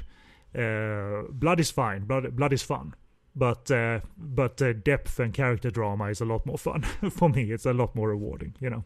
Yeah, and it's it's all about hierarchy uh, uh, as well. You know, it's all about hierarchy for the for all the characters, about about challenging uh, the, the the hierarchies of of uh, of their social of the, their social world, mm-hmm. like like you're a geisha and and more than hierarchies it's also a matter of hierarchy for, for Gosha as a director. It's like you are a television director, you've made a few films, a few movies, but you will never be a great movie director. No, I will be a great director one day. I will be awarded prizes. I will be recognized, uh, you know, and it's the same for the characters. Like you're a you're a prostitute. You're a no good woman. You would never be a, an accomplished woman. You will be nobody. It's only your bar- body that matters and your breasts and stuff. And to Momowaka, you're a geisha. You're a geisha. It's all about the the the appearances, the facade, the de- decorum. You should know. You should you shouldn't show your true feelings.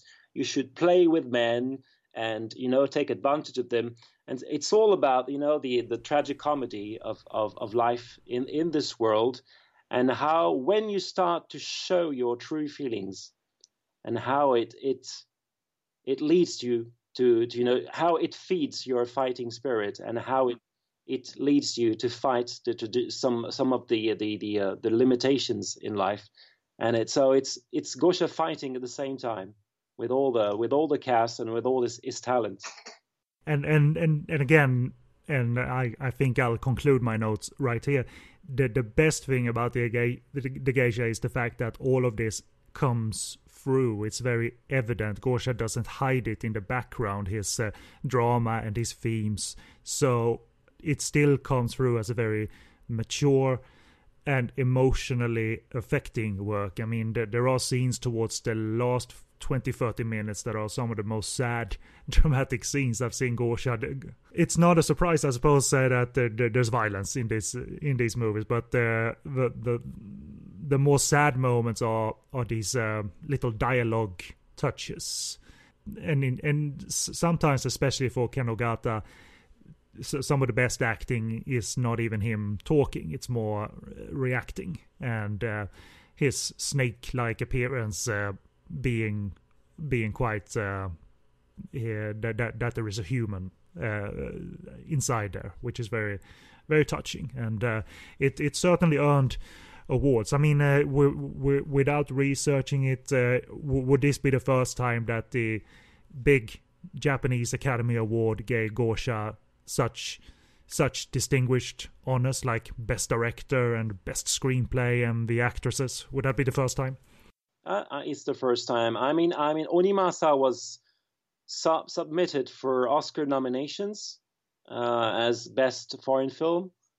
Uh, you you would have you'd, you'd have to check, uh, Kenneth. I don't remember. I think it was. It, it certainly wasn't uh, uh, accepted as far as I know or won, but uh, but winning locally in Japan such distinguished awards such as director and screenplay and actress uh, and cinematography. It, it, it wasn't the best film in Japan that year, but it it just seems to me that this was the first time the the elite the elite awards, even though awards he might not have cared for them that much. I, I don't know, but uh, it, it, certainly must have felt nice that a, a, good movie. I hope he was proud of this movie, but a good movie that you should be proud of also was recognized at the end of the cinematic year as uh, something that was uh, worthy of best director because. Um, he, he certainly was. It, it, it's not a flashy movie. It, it, sometimes even looks like a static TV movie. He doesn't consciously work, move the camera a lot, but that's to its advantage. You can engage in the dialogue and drama and set and costume design so much more because he doesn't uh, he doesn't throw the camera around a lot. And uh, I, I think that's the that's the better choice, really. Uh, Yes, there, there's one interview with uh, Kitano Takeshi. He shows that he's a more intellectual type. When he, said in the interview, he said that I don't like B action movies because there's no there's no rhythm, meaning the Japanese rhythm. You know the the ma, you know where time is space and space is time, and you have to respect a certain rhythm, and you have to know how to introduce your action scenes, and uh, you know and you but you have to respect you know like a two hour film mostly. Uh, geisha is two hours and 15 or 20 minutes. So this is gosha learning how to do not a b action movie but a long character piece with a, a very slow tempo. And i think it, in the 1960s he was wondering about he was already uh, questioning his own films. And when he made hitokiri you know samurai wolf was one hour and 15 minutes maybe? Yeah it was short very short. Very very short and they were considered like b action movies. And so he was very frustrated. And so he made goyokin which was like a two hour movie but it was again it was considered uh, an action an action movie. So he was very very frustrated. And then he made hitokiri Like a, a two hour and 20 minutes film, maybe, and with, um, a, let's say, a more Japanese rhythm. Like, and um, uh, it has both a slow tempo and very big action scenes, chambara. It has everything. It was, he thought it was the best film he had ever made. And then nothing. He didn't get any big prize. And then the film, you know, had to disappear for a while because of Mishima's death so I, I mean, he was frustrated you know, during the 70s. I mean, I, I've done my best film and then nothing, you know. And so he came back with a vengeance, you know, at the end of the 1970s, and then throughout the 1980s, I mean, he was top. He was top of the world. I mean, he was one of the best Japanese directors. Big budget movies, you know. The Geisha is a four million four million dollar uh, film. I mean, Goyokin was already a three point three million dollar in terms of budget. So you know, important films. Despite being shot so much outdoors, uh, Goyokin was.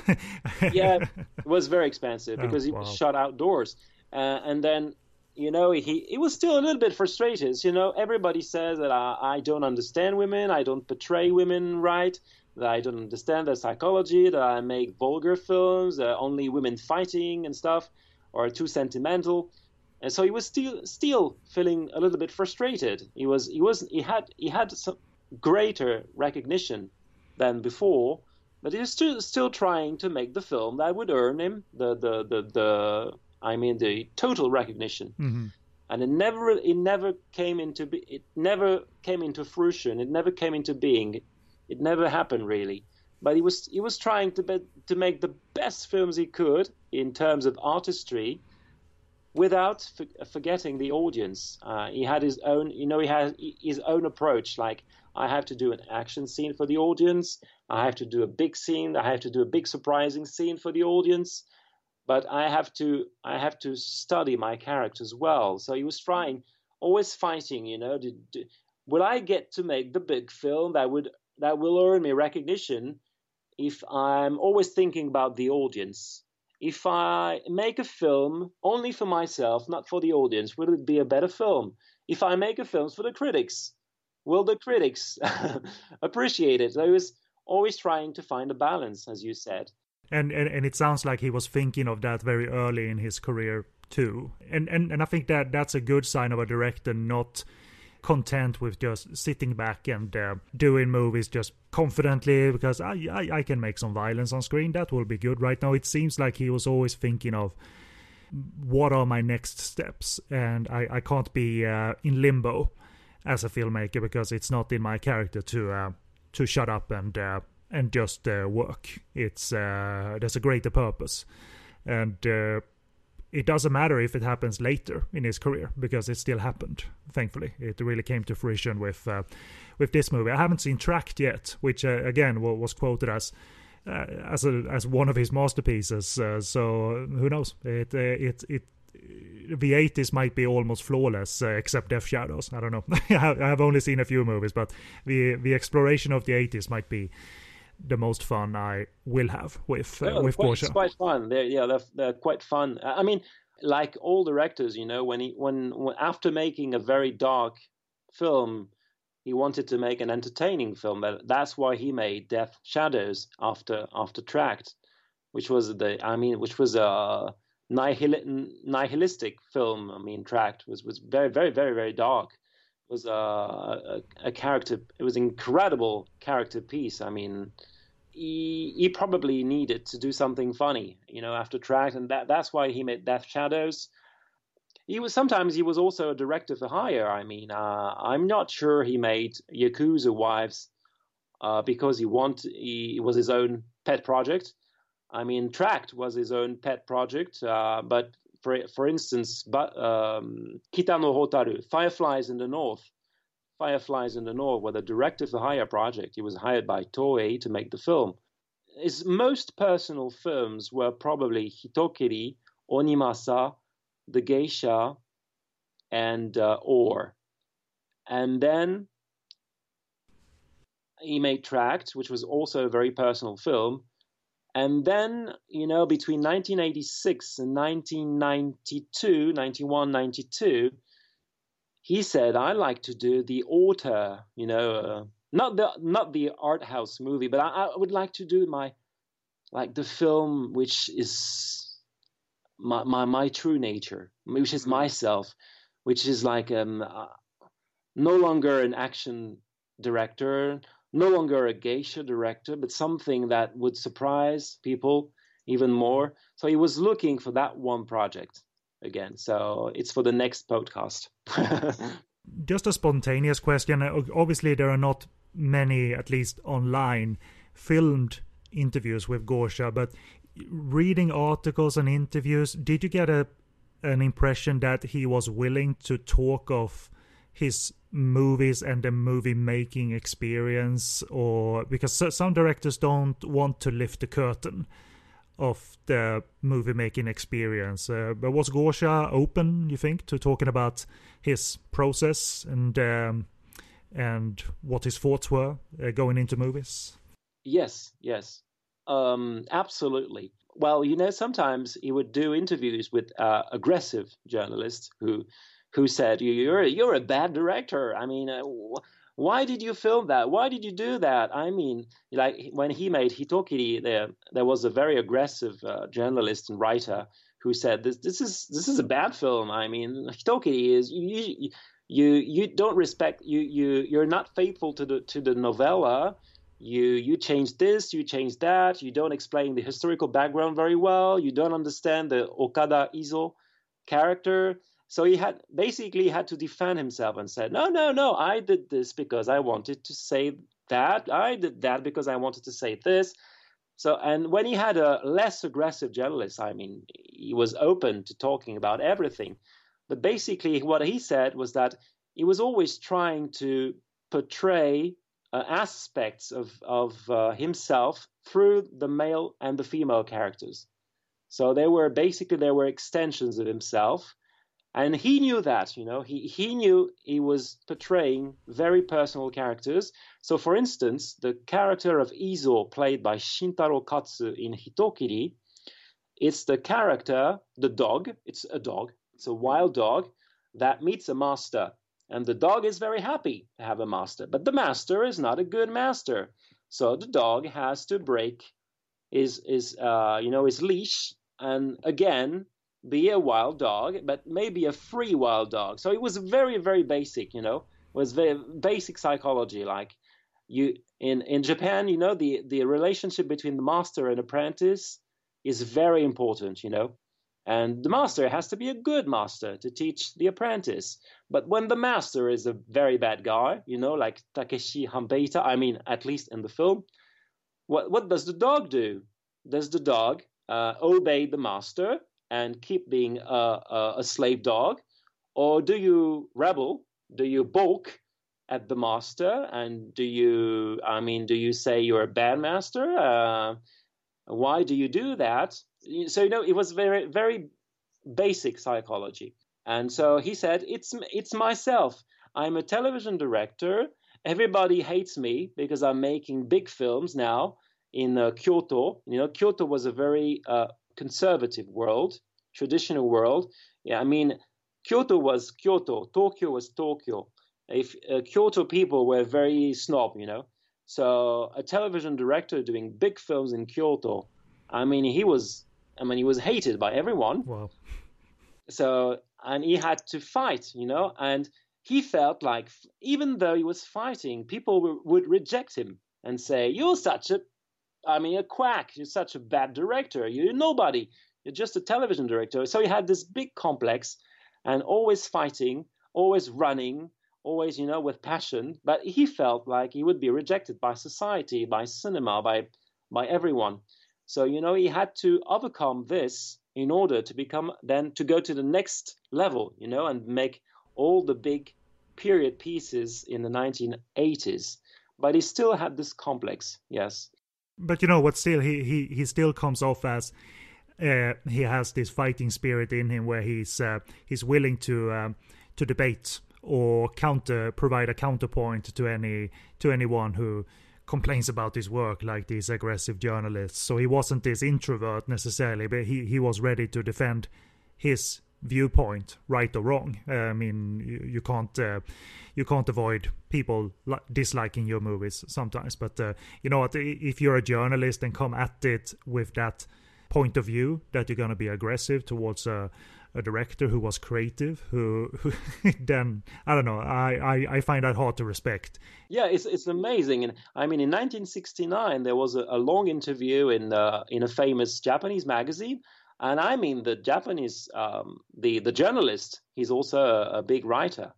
Uh, he said this is a bad film. I mean, Hitokiri is, you know, it's it's no good yeah, it was. He's, he's, a famous writer. He's an Osabe Hideo, and and he said, "You well, you don't you don't know how to make a good story. I mean, you don't know how to portray a character. Uh, and so, what what do you what do you tell such a person? You know, and face to face. I mean, so you're a dick." Or yeah, you're you're either aggressive or you're diplomatic. You're either, and, uh, yeah, yeah, or you try to to justify. So he felt like he, he always had to justify himself. So am I am I a bad director? Am I a bad script writer? Am I bad at portraying women and men in my films? I mean, he was he was obviously he was a very good director, and and he had he still had to improve, obviously. Well, that's the signs of a good analytical person that talks to himself, so to say. Okay, what are they saying? what is the truth and do I need to improve or are they full of crap? And you know, it, it's good analysis. Uh, and uh, yes, we, we're human. We overthink things. I'm sure Hideo Gosha over overthought many things, but he he sounds like a proactive director. Yeah, there's one very funny anecdote. In 1987, I, uh, uh, you know, he had he wanted to make uh, Onnagoroshi Abura Jigoku, his very last film. So it was a project he he was nurturing from 1907 onwards. In uh, in English, the oil hell murder. Oil hell murder, yes. And so he had a big, he had a very big sc- uh, script writer uh, called Ide Masato, if I'm not mistaken.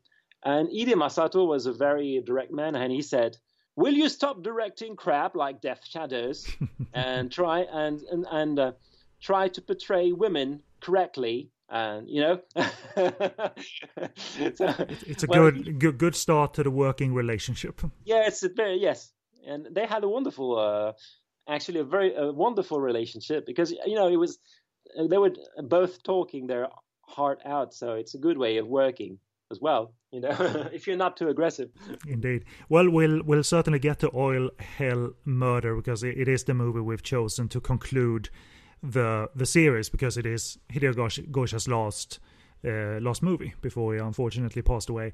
But uh, more details on that next time. Um, let's uh, conclude this one. I just wanted to talk a little bit about the availability on DVD uh, for the Geisha. it, it is available out there as uh, Robin said, uh, Wild Side Video did an edition for France. It, has no English subtitles, which is to be expected. Uh, this is not something that the French market either cares about or they, or they simply uh, aren't allowed to put English subtitles on these things from from the Japanese side of things. It's uh, it's either or, but uh, it is out there. If you don't need subtitles, uh, it's available used for about 50, 60 euros. So it, it's a bit expensive, but it's a nice transfer. And if you need English subtitles, you either try and get the American DVD from AnimEigo which is available secondhand for about 30 US dollars, excluding shipping, or you buy the French DVD and find subtitles on the internet uh, to combine with your French DVD. So, uh, so if you need subtitles, they are available in some shape or form. I don't know yet if it's been reissued on Blu-ray in Japan. I forgot to look that up because uh, they, they do put out Gosha's movies on Blu-ray. Onimasa is on Blu-ray, for instance, and uh, and a variety of other movies. So it's not like he's a forgotten filmmaker on uh, on Blu-ray in Japan. But uh, obviously, no English subtitles for any Japanese editions uh, either. So. Um, Hideo Gosha has been rediscovered in Japan in two, in 2014. I mean, there's there's one journalist who really approached Gosha uh, with with no, I mean, with no. Uh, You're bad at making films, uh, but he's dead, so you can't say yes, it's too. I mean that kind of approach. What a bad director! No, no, no. I mean, he he, he really approached uh, Gosha uh, not like a fan or not like a, a, very bad critic, but he really did a, a, a deep, deep, deep, a lot of research. He did a lot of research about Hideo Gosha, and he wrote two books one in 2014 and one in 2016. There was a retrospective in 2000, uh, full retro in uh, 2014 in Tokyo. It has been rediscovered now to the point that even his tattoo, the, the, a picture of his tattoo, you know, is a, a big secret thing.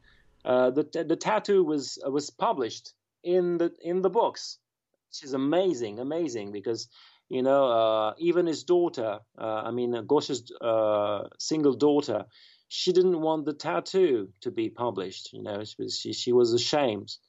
He was like a father was a yakuza, so. And hopefully, by the way, we we hopefully the Criterion Collection in America will expand their Hideo Gosha releases on on disc. They have a lot of the movies in the collection, but uh, for a while they were only streaming. Uh, and only a few were put out on disc. Uh, Three Outlaw Samurai is on Blu-ray, Sword of the Beast is on DVD, but uh, he's not hidden away globally. And when all is said and done, I mean, we we might talk the perspective in the last episode, but still, when all is said and done, I think his movies have very much survived and it's okay to discover him as late as 2019 and still feel that there yes. is an effect there because uh, yes. uh, yeah. uh, they, they, these are not old-fashioned films that only old old people can appreciate or anything. So, uh, so I mean, I mean, shit. Even if you're after literally movies about violent streets, go watch Violent Streets. It's a fun ass movie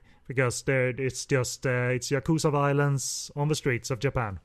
It's like a it's like an Italian urban Italian film, you know, like a polit- policio poliziottesco and uh, with giallo and flamenco. There's plenty to choose from. That's the point. But me and Robin, uh, I've cordially invited Robin to help me out on the last episode um, of this series as well. So we. Don't forget that in France we've got 20 or 21 films by Hideo Gosha on DVD. You're very, very lucky, and uh, I'm, I'm grateful. Champions of the world. you, you, you should be considered that, and we're movie fans should be thankful for what you do. Uh, Hong Kong fans have been thankful for many years. Uh, even forgotten Hong Kong movies uh, are taken great care of in France. Uh, uh, France are very big fans of Tsui Hark, the director Choi yeah. Hak, and uh, yeah. so f- for instance, so uh, it is nice to see. And also, there are kind people who share their English subtitle translations on the internet. And uh, I always make it a point to say it's important to support the product that HK Video put out, that Wildside put out. So you, I encourage anyone to buy DVDs and then find the uh, subtitles on the internet and then then make your own DVD of that. So um, so I'm I'm very thankful for people who put in so much hard work translating things into English and then share it for free. So uh, that's uh, the blessing of uh, the cinema community. It's not uh, exclusive elite club all the time. Uh, but we will be back. Uh, some I'm gonna conclude this uh, for all your podcast on fire network needs, including the back catalog of Japan on Fire. Go to podcastonfire.com and you'll find all our social media links on the site and any relevant links connected to this episode in the show post as well. I'm gonna see if there's any online trailers for the geisha and so forth, so you can get a, a sense of um, how they sold the movie back in 1983. But I forgot to ask you, Robin, do, do you have any online ventures as such that you like to plug, or you work uh, you work uh, in different ways? You don't put your work uh, on the internet as much anymore. I've, I've I've wrote a book myself about Hideo Gosha, which was published in France in 2014 it's a two-part book, so it's it's French only. Uh, I I'd like to do the, the English version now, and it would be a just one book, one volume, and with many many anecdotes, many many details. What was your uh, chosen title? Did you pick a movie title, or did you come up with a particular saying that you thought was going to be a good book title for a Hideo Gosha book? Well, the the the, the, the French title was uh, the must the director without a master or masterless director. I, just wanted to focus on the you know on the notion of uh, of being your own master and not submitting to a master in a in a in a traditional culture where you have to submit in some way to you know to to values and and people with a certain set of hierarchies. So basically, all the films are a little bit about that, and also, uh, so we forgot to say how much the film are about uh, economics also. Mm-hmm. So there's always um, um, an, an, econ- an, economic mechanism behind the whole thing, you know, whether the Yokiro, the geisha, or the samurai, you know, the poor samurai, the peasant samurai. So, so, but the title, yes, was masterless director. So I, I, I'd probably choose a title like that for the for the English version. And uh, I, I hope the book is still in print, so whoever wants to pursue the book can find it on Amazon, for instance, and uh, things like that. So I'm gonna, I'm gonna double check, so uh, people are not selling your book for thousands of euros uh, per per copy. I hope not. uh, but uh, we'll link to that, and I want to thank you sincerely, Robin, for uh, part- uh, participating. Your context and knowledge adds so much value to uh, to the purpose of a series like this. I, I approach. I, I I was the person who took initiative to talk about Hideo Gosha because I based it on a vague memory from many years ago that I really liked Hitokiri and I wanted to explore more. So th- this is part of the exploration, but I need knowledgeable people around me to enhance this, and you you certainly did. So I'm very thankful for that. Uh, but uh, let's uh, finish this one off then. So I've been B, and with me was Robin Gatto. So say goodbye, buddy, and thank you very much for taking taking part. Bye bye. Thank you very much.